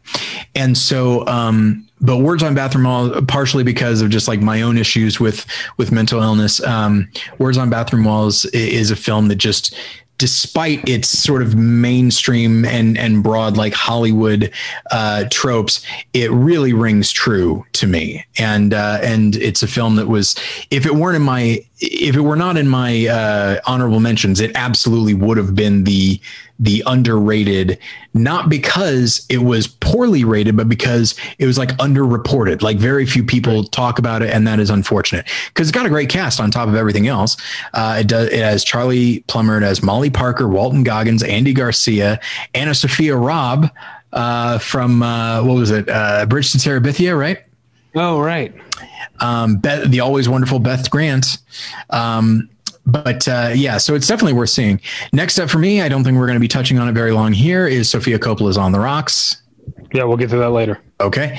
And then uh, my number 11 is Lee Isaac Chung's Minari, a movie that just, just barely didn't make the top 10 because I really, really love it. It is a very humanistic tale about a very American story. Uh, this is something you've said before and something that, that certainly has been said, which is like, yeah, when people talk about the American dream, they do often talk about like immigrants and, and just like coming here and starting with nothing but like what does it look like to start from nothing you see minari and you're like oh okay that that is what it looks like where and just the idea of like as, you know my my my my people which is to say conservatives talk a lot about bootstraps and and all that which is very easy to say. And they talk about like, you got, you got to work hard. And sure enough, this character does work hard. But this is a film that really understands like the hard work isn't merely the sweat. There's the emotional part. There's the doubt. There's the, there's the domestic uh, aspect of things where you are trying to take care of people. You're, trying to take care of your family.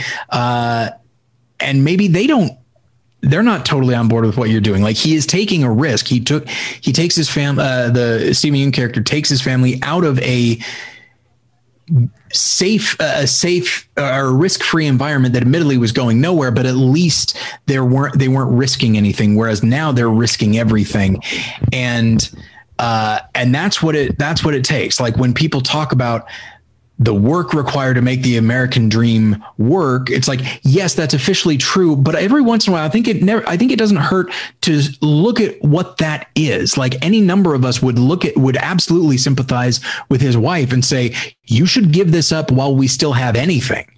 Um, and that really works for me. I, I, I like that his it's the story of like you would never, as I said uh, when I first saw it, like you would never put these things together of like this Korean family that just speaks pre- predominantly speaks Korean uh, in Arkansas. And you would think that like the it would turn into like a fish out of water crocodile Dundee esque comedy, or it would be all about the bigotry of these white rednecks. And it's not about any of that. Uh, there are moments, but the film has such a humanistic approach to everyone involved uh, that I just I just really fell in love with it. It's not necessarily an easy movie to watch, and yet somehow it is because you just feel like you're part of this family, and you kind of pick up on the dynamics quickly enough that uh, yeah, you're just totally on board with what they're with what they're dealing with. And it is um, it is funny at times. Uh, it is at times, uh, yes, funny. Uh, you you you touched on pretty much everything I was going to say, so I'll just point out uh, that this movie, like Nomadland, I said this about Nomadland on the Patreon, patreon.com slash battleship pretension. Um, in terms of v- uh, visual Americana, mm-hmm. it, uh, it's a beautiful vision of what uh, uh, rural America looks like that's not distancing or condescending or othering, or it doesn't right. look like a, uh, you know, uh, a poster you hang on the wall with like a inspirational right. phrase under it. It, it it actually looks tactile and real, right. but it also is is gorgeous. It's a, a beautiful vi- vision of uh, America. There's a reason. There's a reason they call Arkansas the natural state. I feel like people who aren't people who haven't been to Arkansas um, maybe have an idea of it uh, as um, just sort of uh, interchangeable with other like so- southern uh, states, but um, Arkansas is a truly beautiful place. Uh, it really is. And I'm sure I've said this before, but uh, I remember when I moved to southern Missouri from Colorado, and I was astonished at how many people in southern Missouri looked down on Arkansas. Partially because part of me is just like, what do you think other people think of you? Like what? Like yeah. as someone who came from Colorado, what do you think? I, when I told people we were moving to Southern Missouri specifically, what did you think people react? How do you think people reacted? Very much well, the same way. they said, "Well, it's could be worse. You could be moving to exactly. northern Arkansas." Yeah. Oh, they nail. Yeah, absolutely. Those Southern Missourians are nailing it. Uh, okay, top ten right. time, David. Actually, before we get started, you mentioned. Uh, oh. uh, you mentioned uh, talking about Nomadland on on the Patreon. I will say that this week the Patreon is me, David, and Scott going through the BP's winners. Uh, it's about an hour and 20 minutes long, and it is available to Patreon subscribers. What I will say is, if you're not quite you know, if you're not eager to pay the five to ten dollars, this is one that I have made available to the Swabby level, which is two dollars a month. Uh, you, you get one episode of Tyler's choosing every month. Yes. So that's and and this month Tyler has chosen uh, the BP's ceremony uh, because I figured that's one that that people in general would be interested in. So if you wanted to try out Patreon, uh, this is definitely the one to try it on. Uh, if you want to just dip your toe in the water at the Swabby level, you would get the BP ceremony. It's an hour twenty. So uh, yeah, just putting that out there if you're if you're really just throwing yourself full on into end of year stuff in mid-April, then uh, yeah. then that's a way to do it. Anyway, got Oscar fever. Exactly. Or you know, Spirit Award fever. BAFTA fever. Oh man, uh-huh. David, I know we don't have time, but whew, this uh, this awards draft is heating up between first and second place, which is me and Scott. Okay. Yeah. Oh, that, oh, that's fun. Okay. Yeah. Um, all right. Uh, so now we're we're into it. We're doing our, our top ten now. Let's do it. Uh, I will start, and I will start with Garrett Bradley's Time. Um, the first of spoiler what will be a somewhat documentary, a surprisingly documentary heavy top ten list for me. Time is, um, uh, you know, I've I've talked about it somewhat recently on the Movie Journal. Um, uh, it's it's a, a movie that follows a a, a woman who is uh, attempting to get her husband resentenced after he was sentenced to 60 years in prison without parole. At the point of the movie, he's already served 20 uh, years for an uh, armed robbery. Um, but uh, I'll, I'll, I'll, talk about the movie by and by talking about what it's not. um, and and uh, there's a certain type of documentary that I really increasingly more and more don't like, which is a documentary that already knows what it's getting at, and sure. the documentary was made to prove that point, to to teach that lesson. Um, uh, I, I'm increasingly sick of of those. That's not what time is. Time is is uh, is curious. We're learning and we're seeing right along with Garrett Bradley as, as she's following uh, this woman and her six children uh, who just want their uh, uh husband and father um, uh, back after 20 years away from from the family. Um, she's getting to know her as as we're getting to know her. Um, she's uh, there's there's no judgment. It wouldn't even cross the movie's mind to be judgmental, and it's all done with this sort of um, loosely structured, impressionistic uh, um, uh, backdrop with uh, twinkly piano music and and uh, interspersed with the new footage that Garrett Bradley shot. There's a lot of home video uh, footage. That's it's all um, uh, very. Uh, there's a lyricism, I think, to to to the movie, a poetry to the way it unfolds. That's time by Garrett Bradley. All right. Well, David, don't get too comfortable. Okay. Because my number 10 is Steve McQueen's Lovers Rock. Okay. Yeah. We'll get right. back to that later. So, um, next up for me, oh, sugar snaps. I forgot to look up the uh, director again. my, uh, my my next movie, yeah, I, a weird year. Obviously, 2020 was a weird year, but it yeah. resulted in uh, a handful of documentaries being on my list, which doesn't happen, and an animated movie being on my top 10 oh, list, right. which uh, almost never happens. But uh, I, I got to give it up to Tomm Moore and, and Ross Stewart's Wolfwalkers. Um, I'm not sure why this one made my list when Secret of Kells and Song of the Sea didn't. Maybe it's just a, a being a, a, thinner herd. I don't know that I actually think it's better than those movies. Hmm. It's of a of a piece with with with with those movies, um, and it's uh, a, a, a testament to you know we, there's a, a, a, corny phrase that people who like uh, movies in a charmingly superficial way like to use, which is movie magic.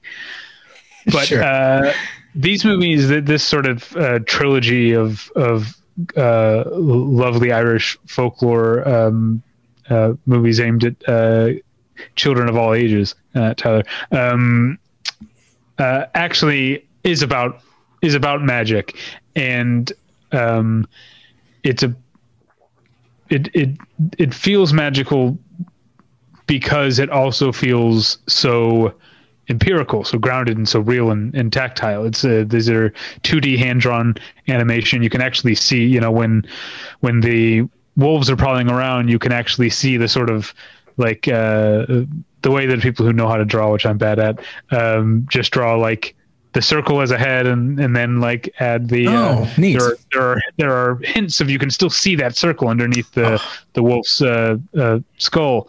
Um, uh, the the movie um, I'm reminded of something that uh, Chris Ware said. Uh, Chris Ware, the cartoonist, uh, I saw him say uh, at Comic at the last Comic Con that I was at in that anyone was at in person in 2019. Um, he talked about how comics um, too often try to emulate the movies, and that a flat mm. image can do more more things. And I feel like even though Wolfwalkers is very much a movie, uh, Tomm Moore and Ross Stewart are kind of trying to say, well, what can we do with animation that uh, that that isn't trying to emulate a movie camera? Right. Um, and that's how you get. Uh, you know the uh, when you're in the woods outside the town in in Wolfwalkers, the town which is at the bottom of the hill is actually you're looking at, at a, a bird's eye view of it as a backdrop. So it doesn't make sense. It's like it's like the city in Inception, like t- tilting up on itself. But that's just the way that they let you know that's the town at the bottom of the hill, and you can see it all happening, even though that's not actually how it would look from the hill. And then at the end, when the army is marching into the the woods, the uh, camera it doesn't just go to split screen. It's like a triptych of three different moving images that each have their own like green foresty border. There's mm-hmm. uh it's it's it's it's very beautiful. And also I um not that I'm here to shill for Apple TV Plus, which is the only way you can I think see it uh, right now, but if you have a big UHD HDR TV and you have Apple TV Plus, it definitely helps um, because this is a big, gorgeous movie and it has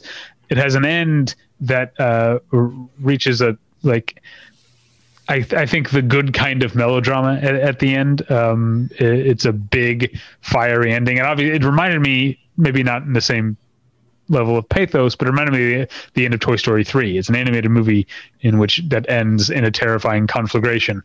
Um, uh, and uh, it's uh, it's overpowering and, and, and stunning, and um, I often beat myself up for not uh, keeping up with animation outside of the mainstream, and even then, I don't actually watch all that all that much of it.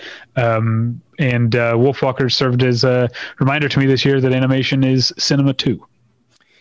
Yeah. Um, incidentally, I do believe that Wolfwalkers is playing at uh, Laemmle Theaters, and it's one that I actually was thinking of going to see because I feel like it would, oh, yeah. look beautiful uh, in, in you, the theater. You can go see movies. Damn right well, I guess anyone in Los Angeles can go see movies, but I'm sure, sure. I'm not going until two weeks after my second dose. It's very responsible of you. I appreciate that. Um, okay, so next up for me, I'm hoping, I'm hoping that French Exit is still at the Laemmle by me by the time that happens because it's not streaming anywhere, and I really want to see it. Yeah, it's.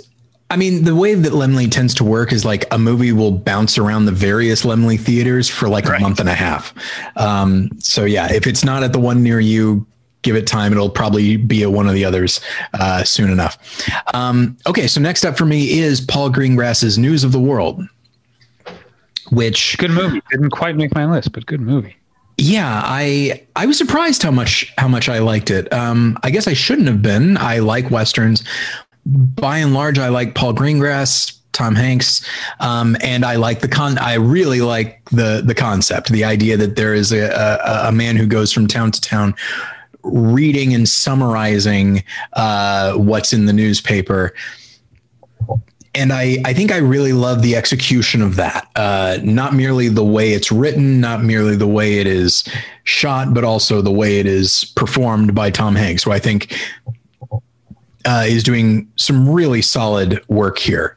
Um, and I do think that there's, it's really interesting when you think about it. Like, so many people, understandably so, uh, have decried like modern news, and that so often, whether it be CNN or Fox News or MSNBC, so much of what is referred to as news is heavily informed by opinion, um, oh, okay. and and if nothing else, a certain level of showmanship, you know, and what News of the World says is that like it's kind of making an argument sort of in favor of that. That like, by all means, read the newspaper.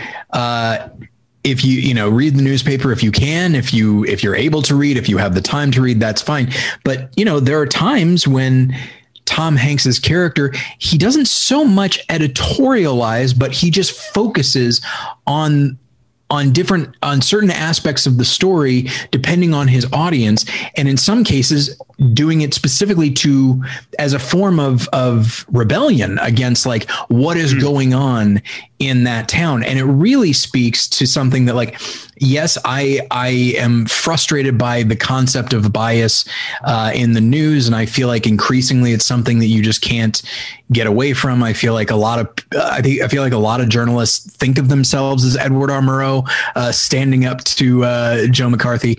Um, but after a while it's just like okay this is getting tiresome. But at the same time there is something to be said for like the power of news the power of the media as something that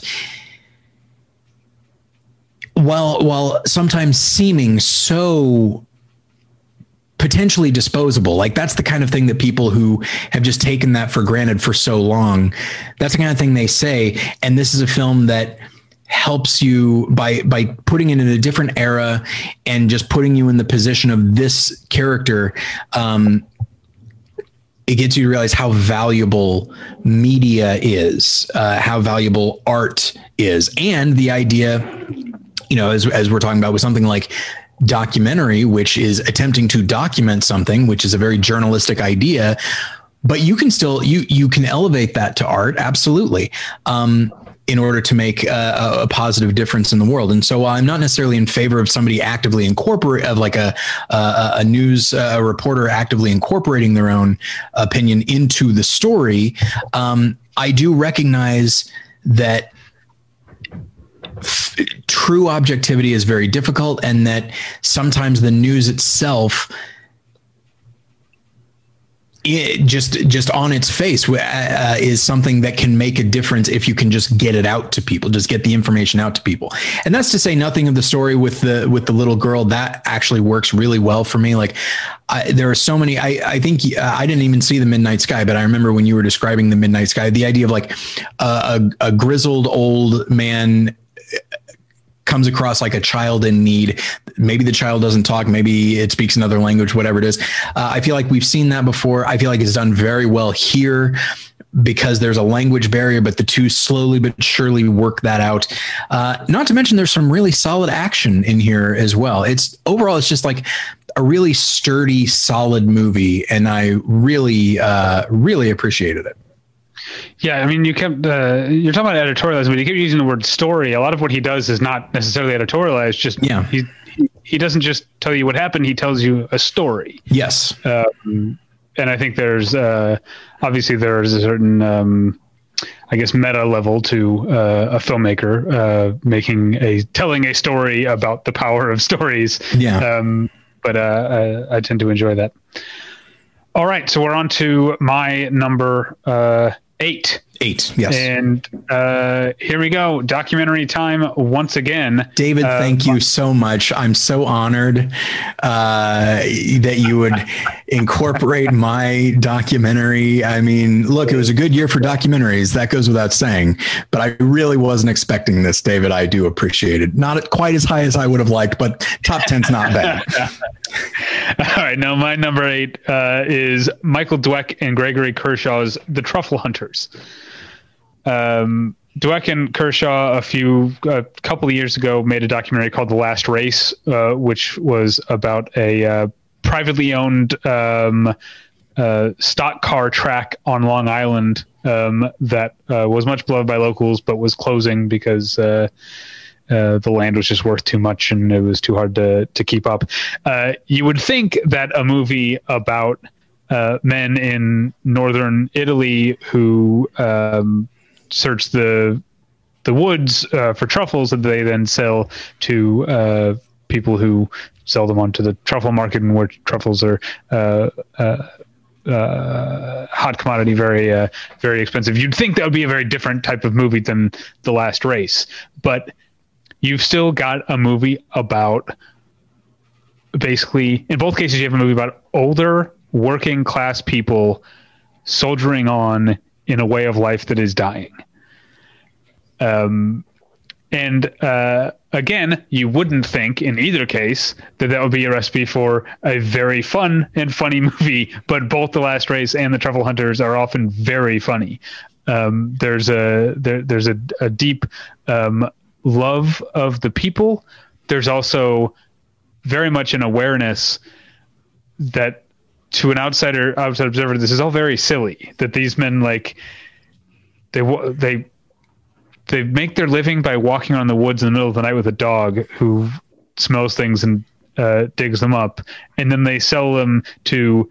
Uh, they get all caked in mud, and they sell them to men in very nice clothing who try to undercut them, who then move into the truffle market where it is treated like a fine wine and we see like at a truffle auction a tr- i don't know if you know what a truffle looks like. It looks like a misshapen potato. Yes, yes. the kind of potato that would get tossed out um, in the gleaners and i. But um, so we see a truffle uh, at a truffle auction like placed on like a satin pillow and you've got like the, the auction workers before the auction opens they're like fussing over like the placement of the wine bottle next to it like how does it look best?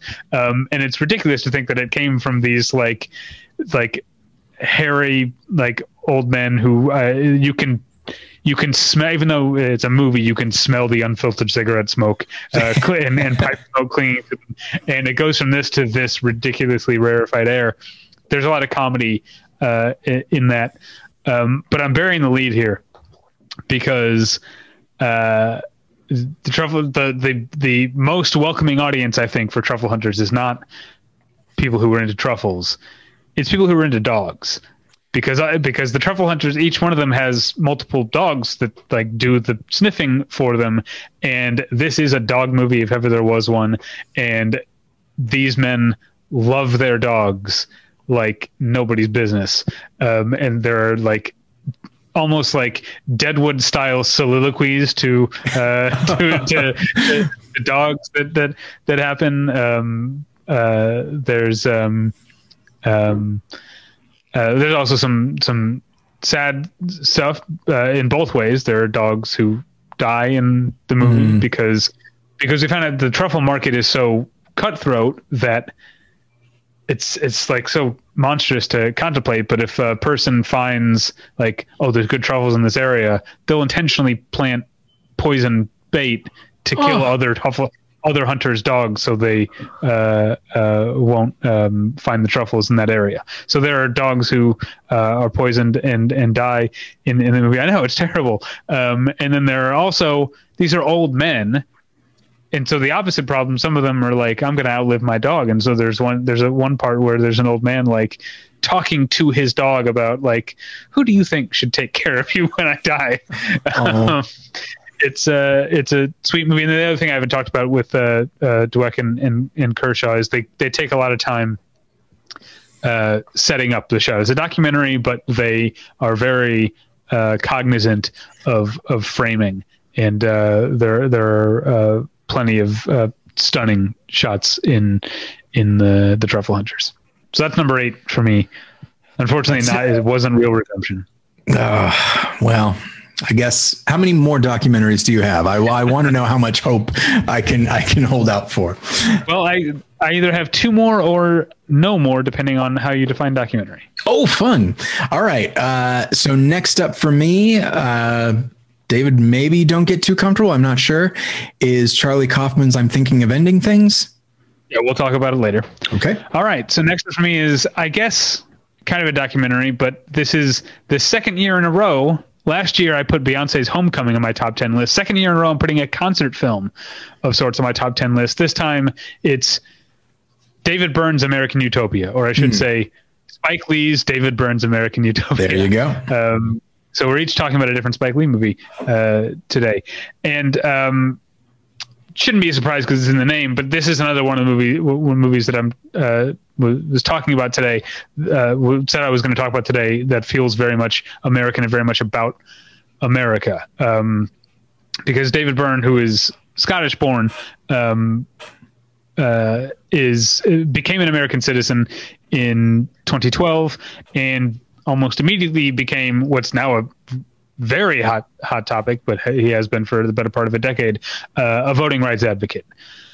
And um, there is uh, American Utopia. So it's a concert, but it's also a Broadway play. So it's like it's like a concert that's the same every night. So like the in between song banter is the same, I guess, in every performance. But uh, so there is one part that's very specifically about the voting, but that's not the thing that I'm that I'm talking about. What I'm really talking about is David Byrne's compassionate, humanistic vision of of America, and I think um, uh, uh, Spike, Spike Lee is the, the uh, a very American director who's interested in telling stories about America. Yeah. Uh, is the, the right person to tell this story.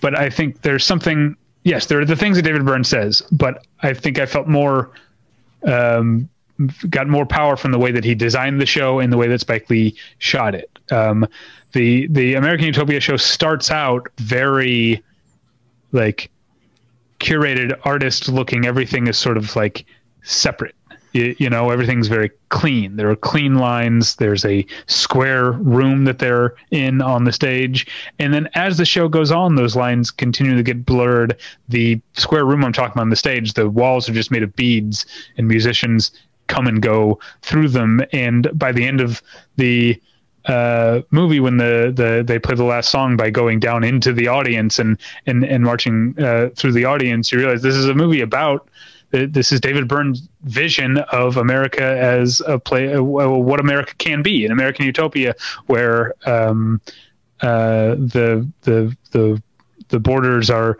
uh, knocked down and people uh, commingle and, and celebrate the best about each other and what's common in in one another. And of course, it's all like David Byrne and Talking Heads music, which I'm right. uh, a sucker for. So.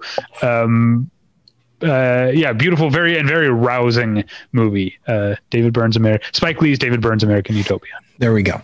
Um, okay, next up for me is uh, Danielle Krudy and Bridget Savage Cole's "Blow the Man Down." Um, uh, I, I feel like I'm not going to talk much about this because when we did uh, individual achievements, I talked about the screenplay and I talked about Margaret Martindale. So, um, so I feel like I don't really have much else to say. Uh, the film obviously owes a lot to the Coen brothers tonally, uh, as far and as far as like uh, there's a crime element, there's a lot of very quirky humor. Um, but I feel like you just get such a sense of place. I feel like it is such a such a self assured film as far as uh, the way the town is shot, the way that it is conceived. You really do feel like you you understand how this town operates and has operated for a long time. Uh, and it's surprising. I don't think of this as like an exposition heavy film, and yet thinking back, it's like, well, the whole reason that you understand that, like, oh yes, of course, this town is run primarily by women because it is a it's a port town, and like for, and since its beginning, like most of the men are like off at sea for long periods of time, and so already it's like that's a neat that's a neat idea, and to take certain noir elements and crime elements and incorporated into that is something that is really that is really fun for me. Uh, it, it, and it just kind of suggests that like and I, I, find it to be in its own way uh, an extremely American film as well because you do have a a quaint small town that is very you know picturesque and all that. And you have like the essentially the town elders being just these just the nicest old women you've ever seen. And indeed they are that and the town is that. But there is this undesirable element as well that is a big part of how the town prospered at all. Um, and it's and it's hanging on and they're trying to figure out what to do with it. And it's i don't know to me it's it's a i mean i i did a more than one lesson episode about it much to my surprise because it really is about like yes in this case it's about a town. You could also say it's about the country in general but i think it could also be a, about an individual and this idea of like who you were who you are who you want to be all of these things blending together and and sometimes at odds with each other. And just kind of acknowledging and accepting the mistakes you've made, the the bad, the people that you've hurt, the bad things that you've done, as opposed to trying to erase that and act like it it never happened, because that's the only way I can seem respectable. And it's just like, well, that's that may not necessarily be true, and in fact, you might seem so much less respectable the more you try to hide your humanity, the the more you try to hide your frailty, and the idea that there's all that that I came away thinking about that in the midst of this very quirky, often very funny, dark crime drama. Um, I don't know. It's I, I perhaps I'm reading in, perhaps I'm reading into it, but I I don't think so. I feel like obviously when you're dealing with noir elements, you're going to be talking about the past. You're going to be talking about. Uh, you know, an undesirable element like hanging on and all that sort of thing. But, uh, but yeah, in the midst of it, just telling the story of of all of these these women, each of whom you know different ages, uh, different stations in life, and just all of them trying to figure out who they're going to be, who they want to be, and where they're where they've come from. It's just such a fa- it's such a fascinating movie and one that I really was not expecting uh, to think about as much as I have since I watched it. All right. Um, yeah, I like that movie too, but I saw it in 2019. Um, yeah. So uh, my, by my specific rules, uh, was not eligible. All right. So my final documentary, or maybe Truffle Hunters, my final documentary, depending on how you uh, uh, define documentary. Um, Bill and Turner Ross's Bloody Nose, Empty Pockets. Sure. Which is a um, on its face is a documentary about the last night of a uh, uh, a dive bar in Las Vegas. Um, before before it's closing and, and all the, the regulars are hanging out and for you know for the last time at their favorite bar and uh, having a, a, little mini uh, party. Um, uh, when the Rosses uh, uh, and you can if you want to see why it's not a documentary you can look it up. I've talked about it too much um, if, if, you don't know. Um, i've there's no way obviously the rosses could have known when they set out to make a movie about the camaraderie of a bar just how bittersweet that movie would be mm. when it came out in the summer of 2020. Yeah. Um, uh, I, I, mean, uh, uh, as much as I'm a movie guy and I miss movie theaters, bars are what I miss the absolute most. Bars are the things, the, the thing that I most can't wait to get back to. Um, because it, uh, if it's a the right one, if it's like a, a, local like this, a watering hole, a dive, you know, um, it's a, uh, it's a, it's a kind of level playing field. Um, uh, there's, there's a, I, I guess it's because people of different, not necessarily different backgrounds, but disagreements generally until the, you know, until you're blood alcohol level gets too high. But there you go. generally are uh, anything else. I guess is secondary to the task at hand, which is having a drink. So uh, uh, that sort of becomes like the distraction, the pacifier, until again it becomes the other thing, which we see in this movie too. Um, that uh, allow that brings people to the same wavelength. And uh, Bloody Nose, Empty Pockets um, gets that while not romanticizing it. The movie's definitely not a romantic uh, look at the type of people who spend all day at a bar. It's um, not um, in denial by the fact that some of these people are uh, probably uh, serious, seriously ill alcoholics. Um, but there's also uh, an undeniable uh, humanity, and maybe I'm like, like I was saying, I'm just more susceptible to stories like this at a time when I'm not around. I have been around other people, uh, except for my wife, for over a year now, for any uh, considerable amount of time. Um, uh, but um, I don't uh, normally like the company of many other people, but uh, uh, a bar, the right bar, the right kind of bar is is the exception. And Bloody Nose Empty Pockets absolutely felt like it was a movie that was made for me, and uh, I loved and hated that I had to experience it um, when I did. It gave me a taste of what I was missing, and also reminded me that I wasn't going to have that for a long time. And here we are. I mean, this movie came out in July, um, and here here we are. Uh, uh, God, nine months later, and I still haven't been to a bar. You'll get there. It's it's coming soon. I will. I also miss, for similar reasons. I very much miss public transportation. Sure. I like. I, I can't wait to get on a bus or a train again. um, maybe on the maybe I, uh, on the way home from the bar. There you go. Uh, in fact, that would probably be the responsible thing to do. Um, mm-hmm. Yeah, I uh, diners for me. Obviously, as you know, I'm a big fan of Denny's, but not just Denny's. Like any, there are a lot of nice diners in uh, in Los Angeles, and yeah. And the other day, I was helping somebody with uh, their script, and uh, we'd both, I believe, yeah, we'd both been vaccinated, and restaurants had just opened up. So it's like, do you do you want to go to Denny's? And so, and we went, and you know what, David? Oh, it, and I realized yeah. like, I haven't been inside of Denny's and yeah. I didn't know, I didn't know how long. And it was just like, you're like the lady from the Maria Bamford bit, except it's Denny's instead of Quiznos. we could go to Quiznos. uh-huh. That's a good bit.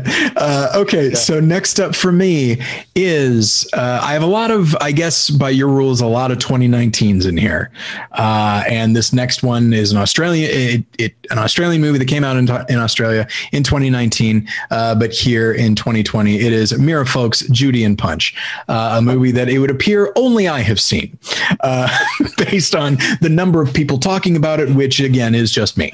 Um, but uh, it it looked like I got sent a, a screening uh, a screener uh, link, and I was like, yeah, sure, this looks interesting, and it just it's just a cra- it's just a crazy movie, and I'm not totally sure what it's about in a in a purely thematic uh, way, but um, although I do think that there's definitely an element uh, you you could look at it from a, a certain feminist uh, standpoint, which is the idea uh, of the the uh, punch character played by Damon Herriman.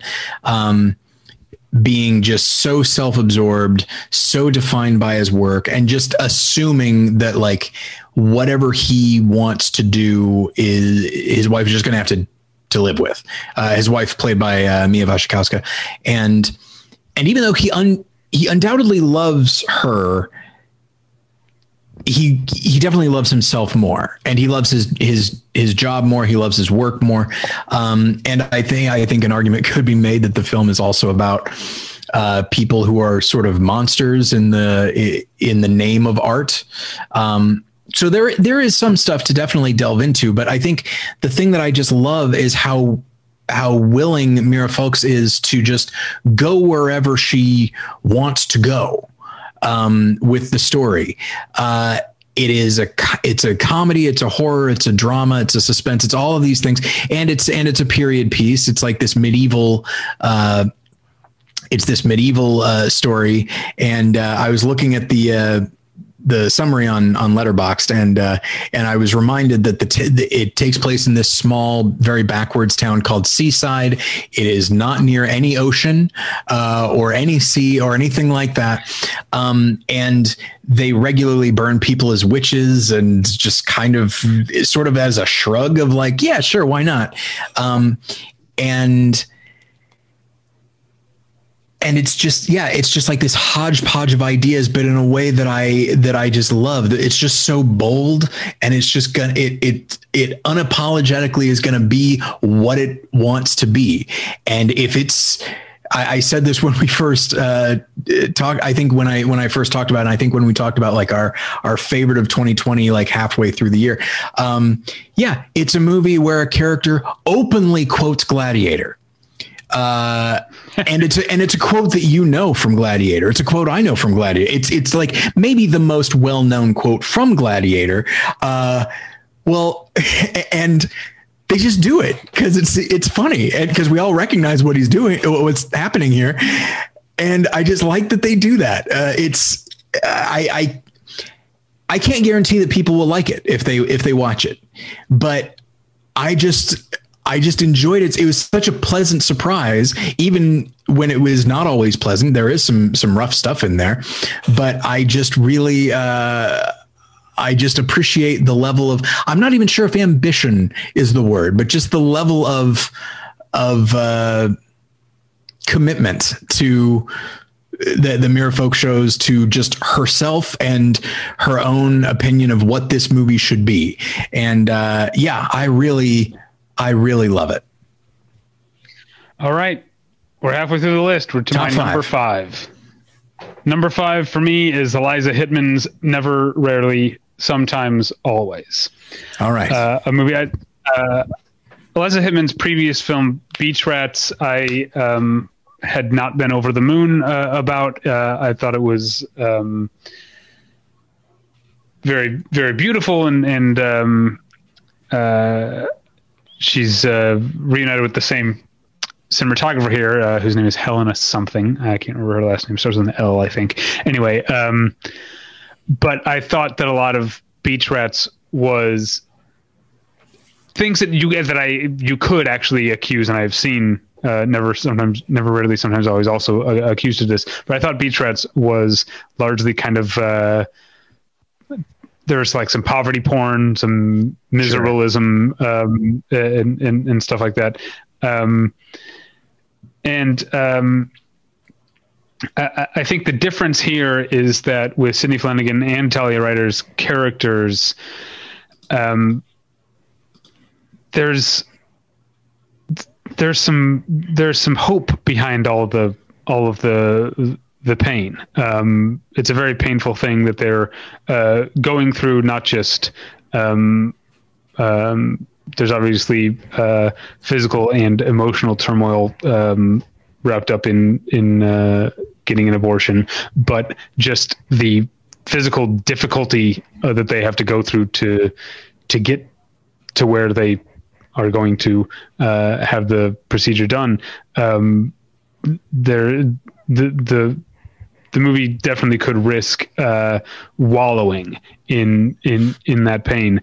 But I think there's a that there's a there's a hope um, that I think is not a uh, it's not sappy. Um, it it's just uh, I'll use the word that seems to be coming up with all the movies I'm talking about today that I think maybe just says more about where my brain is in the year 2020. But it's just so human and, and mm-hmm. humane um, that uh, hope isn't it's uh, uh, hope isn't naive i guess is what i'm saying. Right. And and never rarely sometimes always is a movie that that gets that. Um, uh, it, it, also um, is a movie that says a lot with very little there's very little dialogue. Again that's a legitimate criticism I've heard uh, about it, the criticism my wife had of the movie, uh, which is just like, if these two cousins are so close, why don't they fucking just talk to each other more? Um, uh, but um, uh, I, I, do think there's a uh, there's a the lack of dialogue in the movie allows the imagery to be more than just um, uh, finding beauty in, in the mundane. It can also um, uh, eke out the the emotions that aren't being vocalized. Anyway, uh, great movie, great performances by the main uh, the the two leads. Uh, Sidney Flanigan is the lead. Talia Ryder is the main supporting actress. But as I talked about in the individual achievements, also uh, Theodore Pellerin uh, is is very good in the movie as well. That's my number five. My number five is an animated movie. It is Dan Scanlon's Onward. Oh two Pixar movies came out in 2020. Everybody talked about Soul. Soul is a perfectly fine film, uh, occasional really beautiful uh, visuals, and some really great music, of course. And it just totally eclipsed Onward. And I don't understand why. Well, I mean, I guess I do understand why because because much like Inside Out, Soul is is more like ethereal and, and kind of deals in, in concepts, whereas Onward, uh, some people. But also, sorry to interrupt, but also I think the pandemic kind of eclipsed eclipsed Onward because it came that, out March 6th.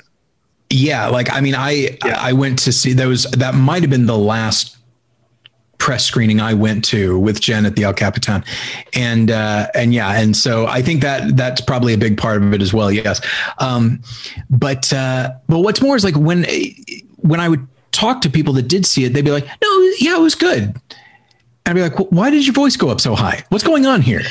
Um, because it's, uh, I mean, it's.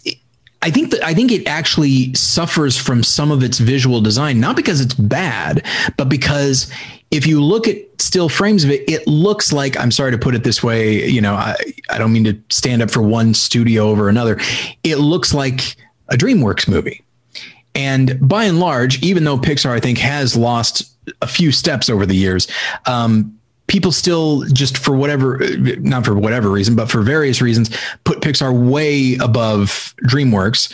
Um, and so for Onward to kind of have that DreamWorks look to it, uh, I think people look at it that way. Meanwhile, the story itself is about as Pixar as you can get.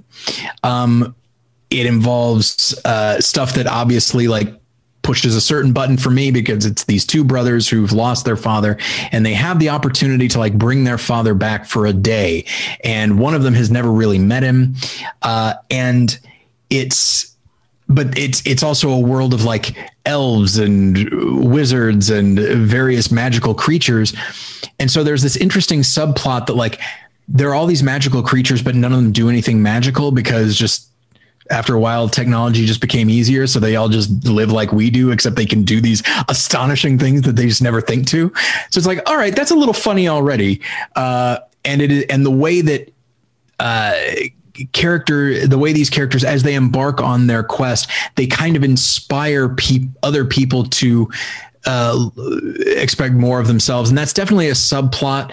And I'm still trying, uh, after all this time, I'm still trying to work on how that plays into uh, the primary story. But, uh, you know, as these two brothers, and I don't want to spoil it, but as these two brothers are like striving to like spend time with their father and make this thing work, uh, they're also bonding with each other. And there is this this feeling and it's something that if you you know when you are grieving uh, or when you've lost somebody maybe you're not even in the grief process anymore but like when you've lost somebody there is this tendency to focus so much on what's gone. And understandably so that you that you fail to recognize that you you might have something pretty great still you know and and that is ultimately what the film is about uh, there are also some really wonderful action sequences, uh, some uh, some really gorgeous visuals, and some genuinely like suspenseful moments. And so, uh, you know, if you if if you heard that Onward was good, not great, like second tier Pixar, I disagree completely. I think it's everything. It's it may not be Finding Nemo, but then what is? Um, but it's i mean it's up there for me. I think it's it's everything that you that we've come to that that we remember pixar as being. And and uh yeah in my view it's it it blows soul out of the water. All right. Um i gotta see that. Um it sounds like it would be would speak to me too. Oh yes. Um Number four for me, um, the only movie I saw at Sundance that I liked more than Never Rarely Sometimes Always, and it stayed that way for the entire year, is Sean Durkin's The Nest. All right. The movie uh, starring Jude Law and Carrie Coon, um, in which uh, at the beginning Jude Law is uh, not doing a he's he's he's living in America at the beginning, but he's doing uh, he's he's English like he okay. is in the, in real life. Uh, Carrie Coon is his American wife. Um, they're they seem to be somewhat successful based on what we see of their house in the early 1980s. Um, but he gets a new gig back home in London and convinces Carrie Coon to um, uproot uh, her life and their children's lives and and move um, to London, where he's gotten this apparently very well paying paying new gig. He's rented them essentially like a castle to to live in. Like it's a, a, a an, an enormous house, and they're living the the the high life. Um, but uh, the reason that the number one reason the nest spoke so much to me is because it does a thing that I love. I have an absolute uh, uh, soft spot for movies that aren't really horror movies, but that adapt adopt a horror aesthetic. We'll be talking uh, about that a little bit later too. Oh, good. Um, so the the nest is um, essentially a haunted house movie in the terms in the way that it's shot, the way that it feels, mm-hmm. the way that it it, it moves. Um, and there are some maybe uh, things that actually brush up to actually being kind of creepy um, that that happen in the movie. But uh, really, to be uh, reductive about it, uh, what's haunting this family in this house is not a ghost; it's lies. It's that there are a lot of lies that um, uh, things that are not being spoken uh, uh, about in, in, in this family, and and uh, that's what what's making everything feel so uh, portentous all the time.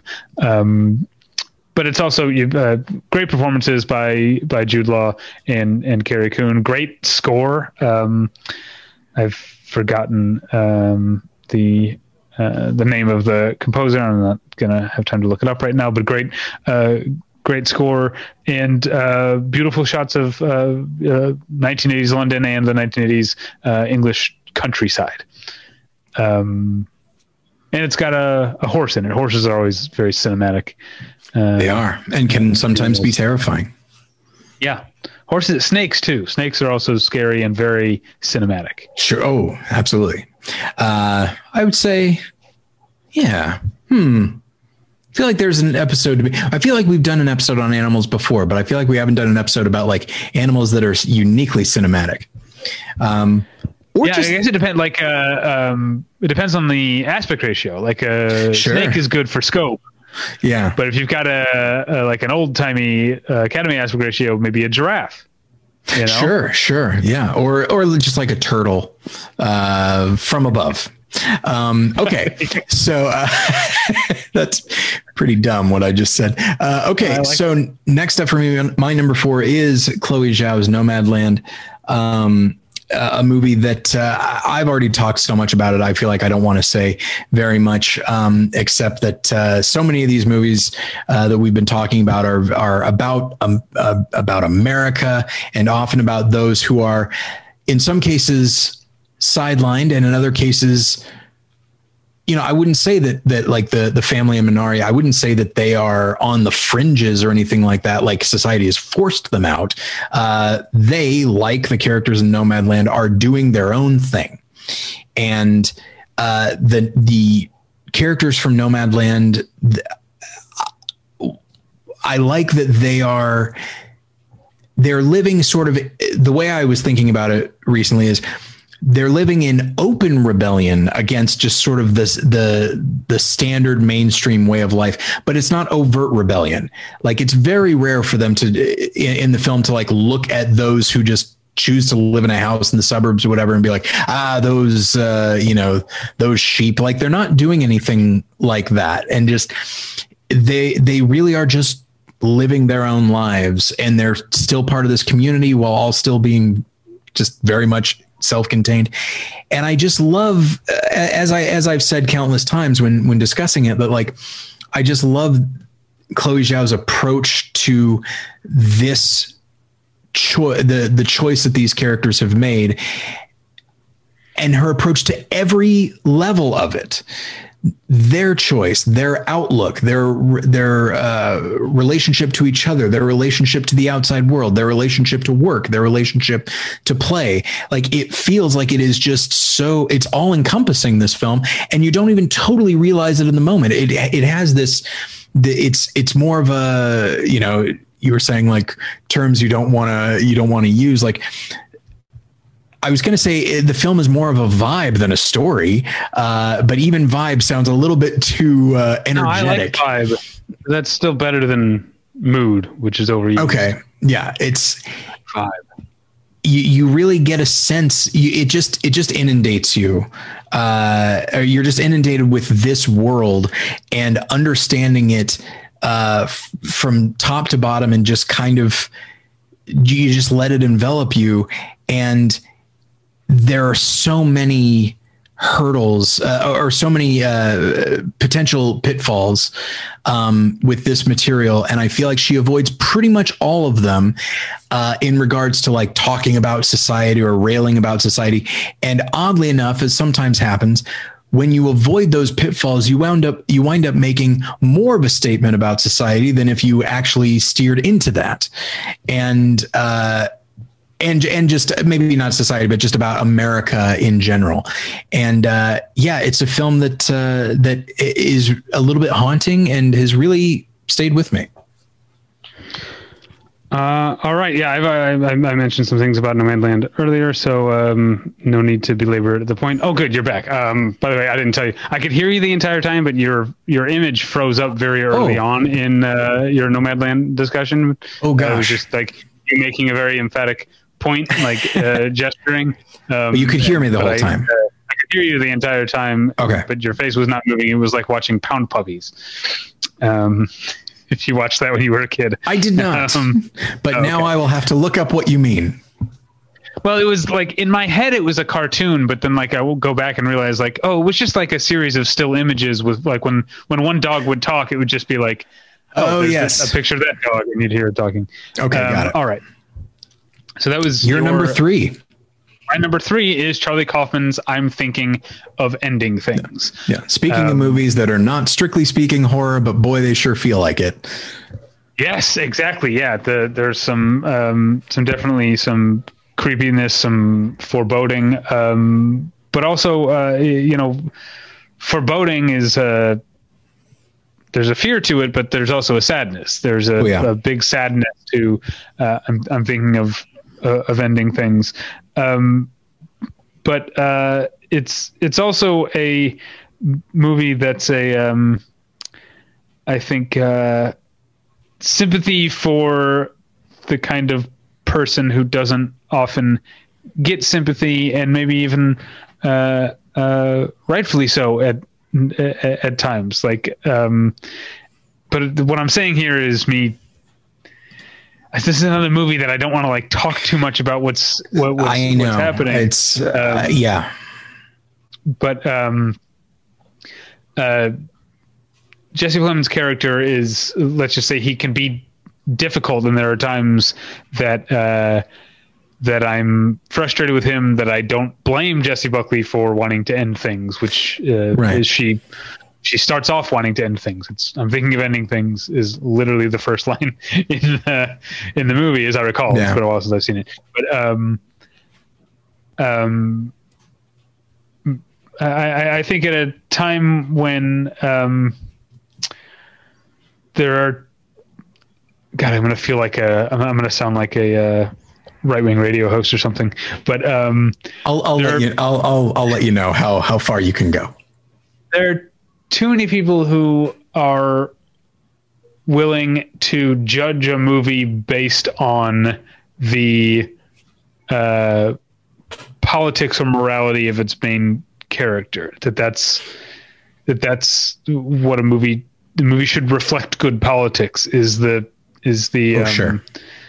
uh, the the read on things, and I and and I think that's um, uh, a reductive to the point of useless way of looking at art. Um, and uh, it's not that Jesse Plemons' character is a monster or anything, Right. but um, this is a movie in which a man is regarding a, a woman, the woman that he's with, ostensibly. Again, I don't want to go into what's really going on. Um, in uh, in the ways that she reflects him, in the ways that she can be the best partner to him. That um, the um, the question of who actually is the lead in the movie, I think it's Jesse Plemons, but um, that also gets into the things that happen by the end of the movie. I feel I like don't you can't talk say anything I about this movie. talk Yeah. about it, but um, uh, and I forgot now where I was going with that. But uh, there's a lot of sympathy for for Jessie Buckley's character, but she still is the the movie only sees her through his eyes, and I think that I understand why that would be seen as reinforcing um, uh, uh, long held tenets of uh, storytelling storytelling by male storytellers um, but that that doesn't mean that that uh, it's not worth telling Jesse Plemons' story. It's not worth exploring what's going on in just because this man is a sad man who maybe doesn't uh, or at least we don't get to see him thinking of a woman as another human being. Um, there's a worth in exploring where that comes from and what kind of person uh, leads that that sad life without condemning him. I think the movie does by uh, being so sympathetic to Jessie Buckley's character um, does not endorse um, the way that Jesse Plemons sees her or sees who she is. I don't, whatever. it's, maybe I have to dance around, but, um, uh, but, uh, I guess getting into the psychology of the kind of men that, um, you probably would dismiss in everyday life.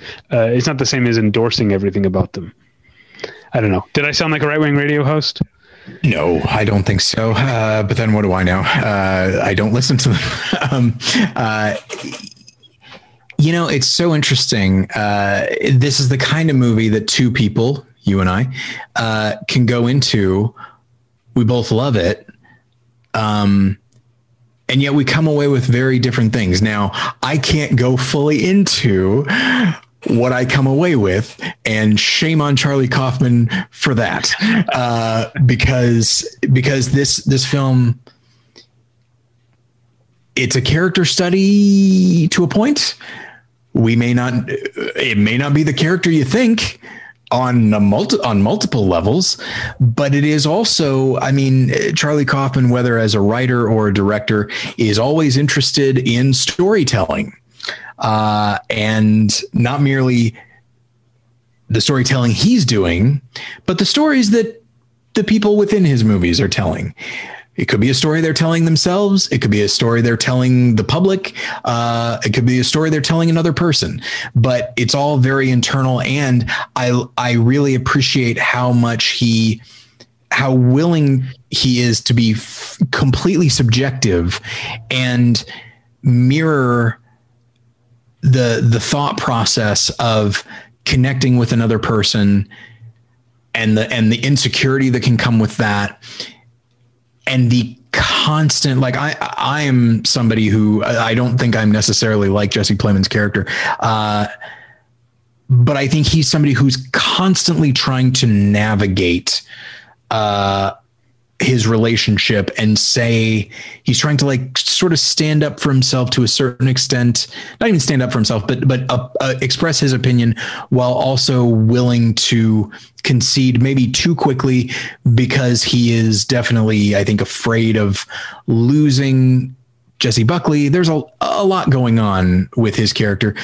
And that constant pivot is something that the film itself does um, in in the way that the story unfolds. And i just love how like this is a film i could see people getting furious at which is uh, understandable. But at the same time it's it's so intellectually and emotionally invigorating even when it's scary because navigating relationships navigating uh, interaction and navigating a story uh, again, even if it's a story you're telling yourself or whatever, um, can be treacherous. It can be scary. So it feel it has that feel to it while also being tremendously sad and mournful. And what I love, and one of the things that I love, and I'll, I'll hold, I'll, I'll try not to be specific is that the title of the film is certainly the first the first line of the film but it might be it might also be the the final sentiment of the film though it is not said and uh, it's just such a it's the movie is everything that I everything movie movies can be. You know what I mean? Like when people it's something that that I uh, have have embraced more and more is that film is not inherently a storytelling medium. It often is that, but that's that's not the natural that's not the automatic state of it. And Charlie Kaufman, like with this and Synecdoche, New York, I actually never saw Anomalisa, um, that he he's willing to go where the where his mind goes and just trust that film as a medium can can transport him and the audience to that place and it's such a such a fascinating such an invigorating movie all right i think we're on to your number three, then, right? Uh, yes, my number three. Yeah, my number three is uh, Leigh Whannell's The Invisible Man. Um, we've, uh, you know, certainly we've talked so much about this. I've been talking about it since I since I saw it back in back on my birthday, February 25th in 2020, uh, and then you saw it recently. I don't have much else to to say except that it is just such a wonderful existential expression of fear. Like this is one of the most stressful movies you will ever see like there are some horror movies that make you scream and you get a you get a nice sense of catharsis from that then you get something like this which is saying like the dread you're feeling, the terror you're feeling, you're right to feel it and it will never go away. And in that regard, what a perfect what a perfect opportunity to talk about toxic relationships, you know.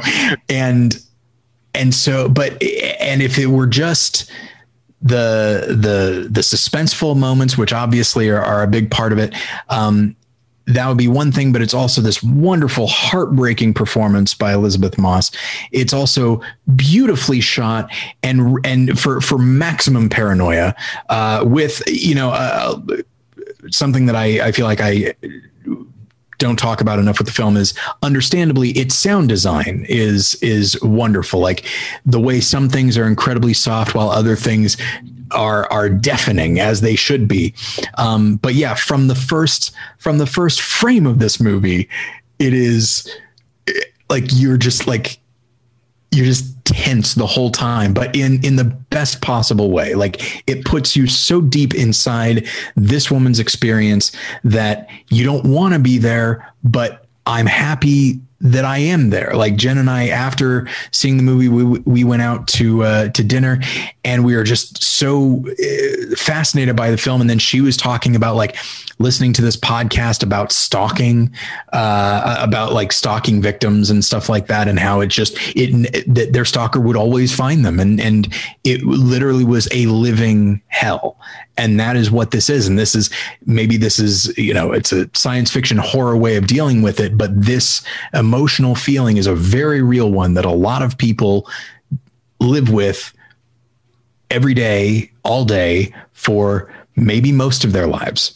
And what just it's something I say every once in a while. It's a miracle of a film that it got made this way, this thoroughly, and this completely. Uh, you mentioned that it's shot for I think you said maximum paranoia, and that's true. But that's only one of the things that the film is good at. the The way that it's framed and the way that it's edited, um, Whannell is in such control of what information you as a viewer have and don't have at any given moment uh, uh, visually based on yeah. on where the camera is and, and, when he cuts and what he cuts to. Um, uh, but it never feels like uh, an experiment either. It's also yeah. Shot and cut for maximum uh, thrills uh, mm-hmm. at, at, the same time. The, the, the movie is uh, you're talking about all these things that are uh, painful and and and dark, and you said toxic, and there's abuse, um, which makes it sound like. It doesn't make it sound like the movie would also be just a great time at the movies, but it is. Yeah, it's an absolute thrill. Yeah, absolutely. Yeah, I don't mean to suggest that you, this movie's going to hurt you, um, but it is. It's it's just you mentioned how how much control he has, and boy, that's absolutely right. Like this is just a completely dialed in.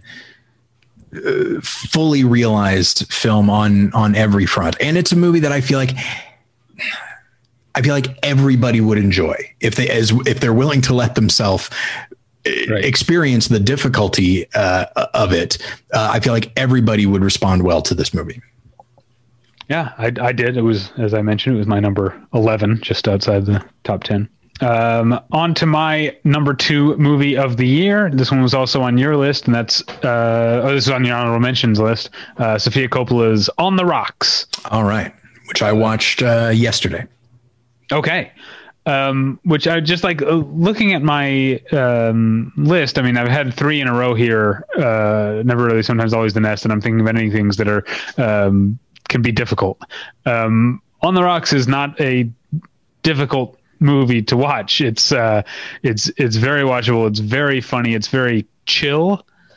Um, but that's not the same as Sofia Coppola being lackadaisical about her filmmaking uh, in right. a very different way than Leigh Whannell, or uh, um, or maybe the same way but with a different feel. She's also um, in complete control at, at all times of uh, of her movie. The the the way that it um, goes from seeing from like taking on Bill Murray's character, who could be kind of shambolic, um, and and Devil May Care, and the movie seems to be just like floating along on the on the breeze uh, with him.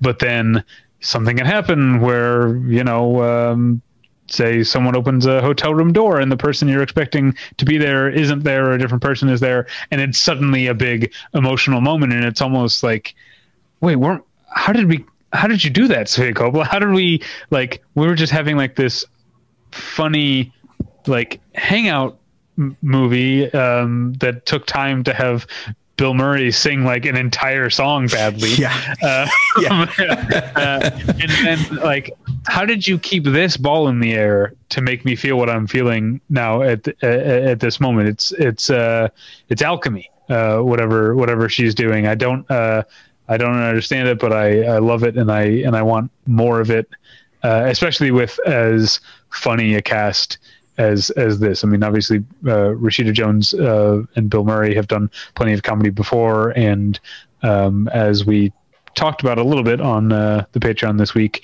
uh, Jenny Slate is also in the movie and is very funny.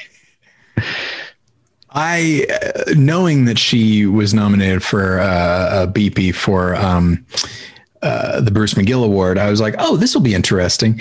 I was not expecting. I was not prepared for what she was in the movie. Yeah, um, yeah. And also, I, you got uh, Marlon Wayans. I mean, not that yeah. Marlon Wayans is a funny guy, but um, this is one of his like straight man roles. Essentially, yeah. He's, he's not funny in this movie, but that's he isn't, not, uh, not against him. Yeah, no, it's not as though the character is meant to be funny and he just fails miserably.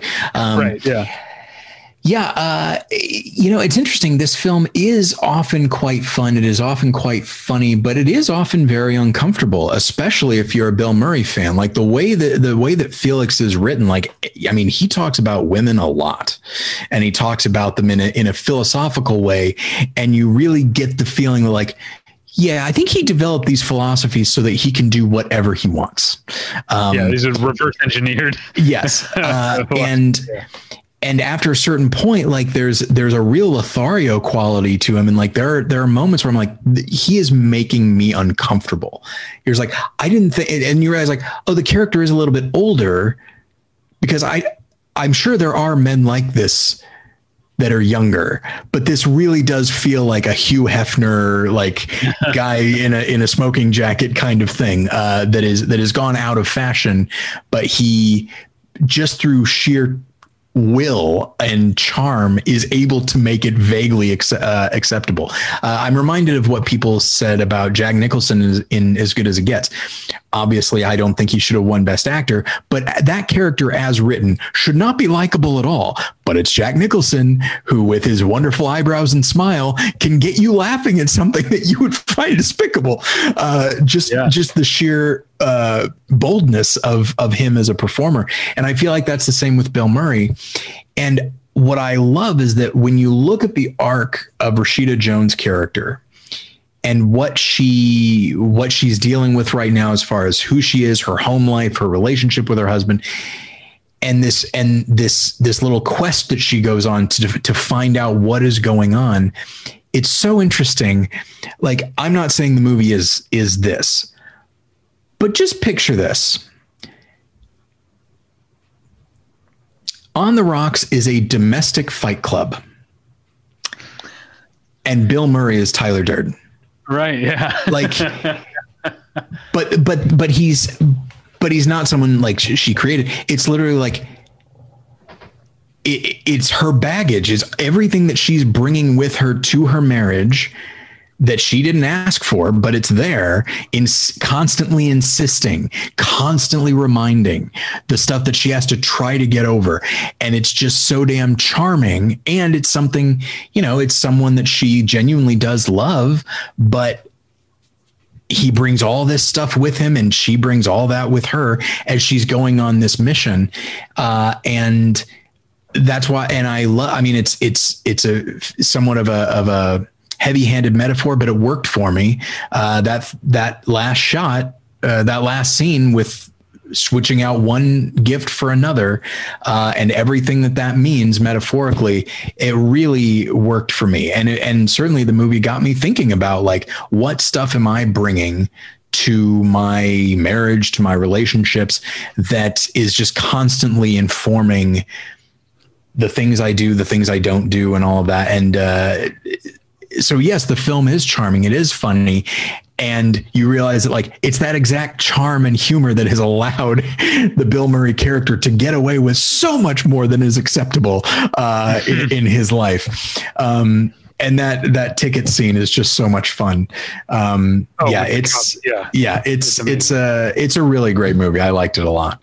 Um, okay, next for me, my uh, number two movie, and it was it's close between this and my number one, but it is Andrew Patterson's The Vast of Night, um, a, a, movie that just. Uh, took me by surprise took a lot of people by surprise uh, you know it's the director's uh, debut i believe feature debut um, and he just comes up with this film that has a virtuosic feel to it. It feels like a horror movie. It's a wonderful sci-fi movie while also capturing like small town life. Uh, while also being just a, a, delightful, as I've said this before, a love letter to all media, apparently. Uh, you know, like this is a movie that is essentially about a TV show about a radio station, you know, uh, and just all of these things uh, all these things interacting with each other to tell this really fun story, but tell it in a way that is not pulpy, but all, nor is it particularly obtuse either. It's not, we're not watching Solaris here. We're watching just these two characters investigate something um, in in the in the only way that they can. And so there is this kind of almost a Hardy Boys feeling to it because these characters are not in any way equipped right. to to deal with this. And so uh, it just it's such a fun movie, but it's also such a self assured uh, uh, debut in which the it's be- it looks beautiful. I love the cinematography. I love the music. I think the the art direction is really solid. Like, you know, you're you don't spend that much time in too many places. Uh, you're mostly in the radio station or the soundboard, uh, the the the operator board, um, and you just get such a sense of place, especially when a character, you know, we were talking. Um, again, I don't remember if it was in this or the movie journal, but we were talking about these long takes, and and that so that often that was this episode they so often pull me out this is a movie that has a couple of longer takes that and they I didn't even fully realize that they were long takes. In the moment I was just pulled into the the situation. And there's a moment where uh, a character is you know leaves a, a, place that we are familiar with and then is like walking to a different part of the town um and the camera's just following her and you get a sense of like oh this is a small town. Um, mm-hmm the fact that we can walk from one de- from one place to a de- to a destination um, uh, is is really uh, really gives you a sense of the scale.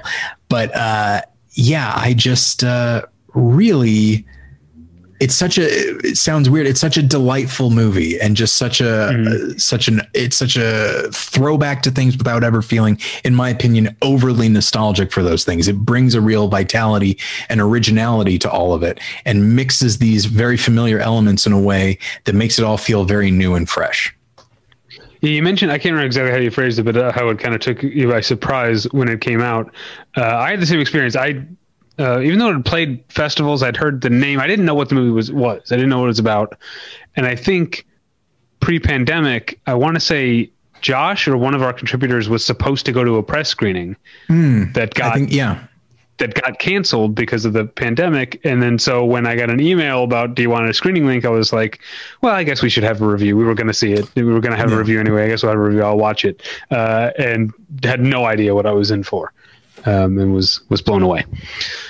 All right, so we're on to my number one film of the year. Tyler, you know what it is by this do, point. Yes. Um, I'm not sure if the listeners have deduced or, or not, but uh, it, what if I said Tenet right here? How funny would that be? um, no, it is Steve McQueen's Lovers Rock, um, a, a, movie that has, uh, I would say, has uh, some major things in common with uh, Bloody Nose Empty Pockets and that it's a movie about uh, people, most of them strangers, um, some of them friends, uh, coming together and, and, spending time together in a celebratory uh, way. But this is there's a reason it's higher on, the, on my list. It's even more pure, if you will, than Bloody Nose em- Empty Pockets because um, uh, there's more or at least it feels like there's more music than there is talking in the movie. And yeah. also, I think it's very intentional, Steve McQueen's part, that um, the patois that they speak is not subtitled in, in this movie. There's there's plenty of things that are in this movie that I that I didn't get, um, yeah. but uh, that doesn't matter because it's you get what's going on at all times because the people are relating to each other through facial expressions and physicality and the way that you do when you're in a loud party where there's or a, or a club or, or someplace where there's uh, there, there's there's music playing there's uh, a um, distilled uh, uh I'm going to use the word again but distilled humanity um, uh, to to the movie and a uh, an electricity that courses not just through the speakers and stuff but through the people you know you the the the the energy comes from the DJ onto the record through the turntable turntable at the speakers and then through the crowd and and, and through the the and even gathered, spills outside uh, a little bit. Uh, yeah a, a, a, little bit but not too much because there are dangers outside. Correct. Uh, uh that's what uh, um, we ha- I haven't talked about how this um, is a film uh, the Small Axe films are uh, about race. They're about being uh, black and the black experience in, in London, especially in the 60s, 70s, and, and 80s. And um, uh, the the, um, the, all the things that I'm talking about that I relate to about going to a party are heightened for these people for whom this this party in this house is a safe space in a place where there aren't as many as there are for someone like me. Um, and yeah, some of the glimpses we get of the outside um, remind us of that without ever quite, you know, uh, harshing the buzz of the uh, yeah of, uh, of, the, of the party. Um, so yeah, so so much is the movie. I think says so much, uh, kind of like what I was saying with Never Sometimes Always, but in a very different way. It says so much without relying on the characters actually saying things to each other. Yeah, I really loved this movie. Um, it's it's my number 10 and I feel like if I were to watch it again, which I feel like I could. It's it's very much that kind of of movie. First off, it's not a very it's not a big time commitment, but also like it just creates this event and it's an event that's so fun and so lively. You just want to be there and spend time there and you can absolutely understand why these characters stay there all night long. Um, it uh, it reminds me a lot of a robert altman movie. Like it's whether it be like gosford park or, or whatever any any time that like there's a group of people and you know what you said where it's like there are times when you don't fully you you haven't heard all of the lines whether it be you didn't understand them fully or maybe it's the audio mix in the case of something like Gosford Park where you have this overlapping dialogue and you get more of a sense of the event and and you get a sense of like okay, I, I kind of feel like I know what that person's deal is. I know what that person's deal is. I have a sense of their relationship, but nothing is fully spelled out because that's not what the movie is about. It is about the event, it's about the community. And what I love, and you mentioned it already, this idea that it's about it's about race and the difficulty uh, that that these characters have in you know outside of these walls. But what i like is that this isn't it's not a support group. It's not like they all came together and be like boy it sure is hard isn't it? No like part of part of being you know a, a member of a, of a specific group is that you can feel that you you can feel so safe when you're with other people that are like-minded or have a, a similar cultural touchstone, whatever it is, um, you can feel so safe that you don't have that you finally don't have to talk about the struggle. You don't have to think even in your own think even about yourself in terms of what you're not or how you how you uh, uh, are different from other people in this moment you're not different you're part of this community and that's really what it's that's really what it's all about. And so you get such a such a sense of of this world and man and and some of those musical sequences that silly games thing man mm-hmm. like that thing you know you, you mentioned bill murray singing an entire song. I we hear this song twice. Once the actual song is playing and then it's not, but they keep singing it. They sing it in it pretty much in its entirety, and everybody knows the words. Like how interesting that the film ends with this this uh, young woman going off to church. This feels like a church service. Like mm. you know, if you've been to a church service, like if if somebody plays, you know, if somebody plays obviously like Amazing Grace, but if somebody plays it as Well, everyone in the everyone in the congregation knows the song because there's this thing that we've all agreed upon this this world that we're all a part of and this community that we're all a part of. And that's what this felt like to me and that's what that sequence felt like to me. It's so beautiful. It brought tears to my eyes. I really and as i talk about it now i realize like this is higher than number 10 for me. There's no question about it. Um, it's it's such a vibrant wonderful film. And as i said when i first saw it boy did i not think steve mcqueen had this movie in him. There's not an ounce of dourness to it. Uh, and yeah. that is and he is a director i think of as dour it's funny that I because I reviewed the movies as they came out, the five Small Axe movies as they came out, which means I reviewed each one not having seen the subsequent subsequent ones. So it's funny to realize in my Mangrove review, which was the first one that came out, I said I called it the best movie of Steve McQueen's career. Little did I know that I was one week away from uh, uh, an even better movie. Yeah, what a wonderful All right. film. Uh, we're on to the final movie. Yeah, your number, number one, one of the year is Darius Marder's Sound of Metal. Uh, a film that I had been hearing. I mean, it's it's been bouncing around for quite a while, uh, and I'd been Speaking hearing about hearing about this movie. Literally, my wife just finished watching it in the other room. Oh, that's fun. Uh, yeah, I I you know, I knew what it was about and I was interested. I like Riz Ahmed as an actor, and so I was curious to see what he would do with uh, with the material.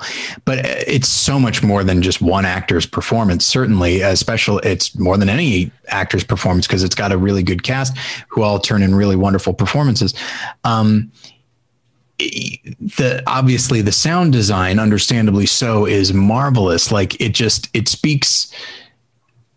I was gonna say volumes. Uh, it speaks volumes about like the how you can use every every aspect of filmmaking to create empathy for your main character. Like we are hearing like it, it, the film could still be effective if it had a, a, a perfectly straightforward soundscape you know? Uh, and we would still feel for this character but we would feel for them. We wouldn't feel like them you know, and we feel like him, like the stuff that we when the sound goes out or when he does get the the implant and we we hear that distorted thing it's like this is not pleasant. I don't like hearing this. And and the film doesn't necessarily we don't spend that much time inside that situation just enough to understand what he is dealing with. And i just appreciate that so much uh, to say nothing of i think it's a beautifully shot film. I love the way it's edited.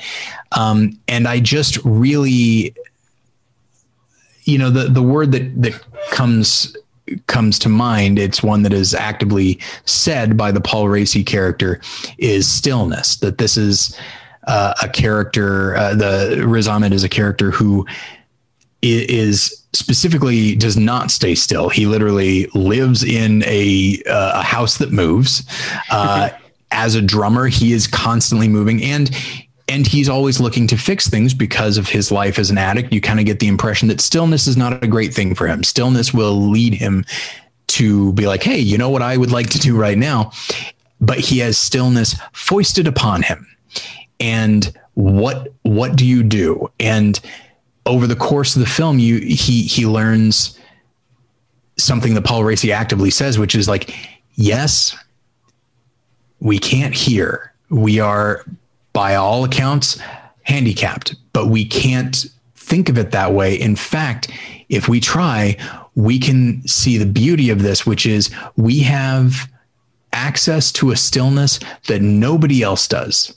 Yeah, they might cover their ears or whatever it is, but that's not it's it's not the same. Like and over the course of the film and and and the, in the last sequence of the film you see him embrace the benefit of something that everybody certainly including him would have seen as a, a total detriment mm-hmm. and also in the end it's it's a film very much about identity and and how one defines oneself and what happens when that is taken away who are you if you don't have your job, if you don't have your talent, if you don't have your relationship? What are you left with?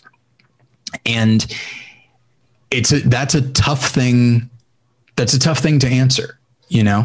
Um, and it's just such a beautiful movie that, that asks these, these existential questions, but asks them in a way that sometimes are very straightforward. The Paul Raci character, because of who he is, does ask some of these questions very straightforwardly, but does so in a way uh, from a writing standpoint, from a performance standpoint, just feels completely organic and it gets you or it got me thinking about like, okay, what are the things that I use to define myself? And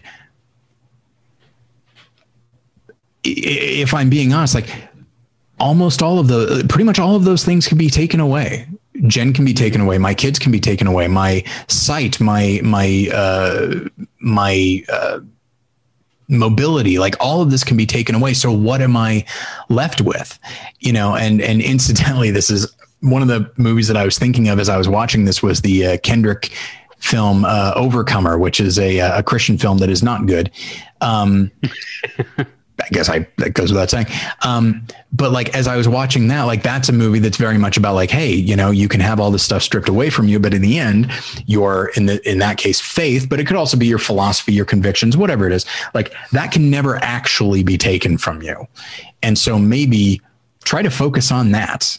You know, not that this other stuff is unimportant, but recognize but if you use those other things to define yourself, then you are literally nothing if those go away in some capacity. And chances are, if you are defining yourself by those things, you're going to cling to them so much, you might actually drive them away. But anyway, uh, and so I do find myself like, uh, when I'm at ICFF this year, I'm absolutely going to tell everyone like, "Hey, go see Sound of Metal if you want." Like, I'm sure you all saw Overcomer and you probably all liked it. You shouldn't go watch Sound of Metal. Um, and it's just it's it's a film that hit me on on every possible level, including a spiritual level, and uh, I just and I wasn't expecting it. You know that I think that's a big thing with like a lot of the movies. Just increasingly, whether it be this year or in general, like as I get older, movies that are so much more than I expected and who knows where I even get my expectations uh, of certain movies, but it's what I felt about you know Vast Night. It's what I felt about in, The Invisible Man. Just like you go and you have uh, some idea of what they're going to be, and they are just and even if you think they're going to be good, when they wound up being so much better that they blow your concept of good of what they of the good they could have been, they just blow that out of the water. Uh, that is what Sound of Metal is to me, and uh, yeah, I I love it so much. It's such a marvelous film. Well, I'm not going to say any better than that, uh, and we've been going for a very long time. So, uh, you can find us at battleshippretension.com. Uh, please comment with your favorite uh, movies of 2020. Uh, I'd love to hear, I'd love to see see those. Um, email us at david at battleshippretension.com or tyler at battleshippretension.com. Follow me, David, on Twitter at Davy Pretension. Um, also, check out my reviews of Vanquish and We Broke Up this week at the uh, website. Uh, you can follow Tyler on Twitter at Tyler Pretension. Tyler, do you have anything to plug? Uh, I don't. What I, I, not like directly, but what I will say is uh, I mentioned that I will be at this year's International Christian Film Festival, and I will be giving the lecture. But I, I was also told that uh, my documentary "Real Redemption: The Rise of Christian Cinema," despite being a 20, 2020 uh, film, it will be screened there out of competition. So if you oh, are uh, yeah, I'm very, uh, very uh, honored that they would do that. And so, um, if you live in that area and you uh, feel safe, then uh, by all means, come and uh, come and check it out. All right. Well, other than that, I guess thanks for listening. We'll get you next time. Bye. Bye.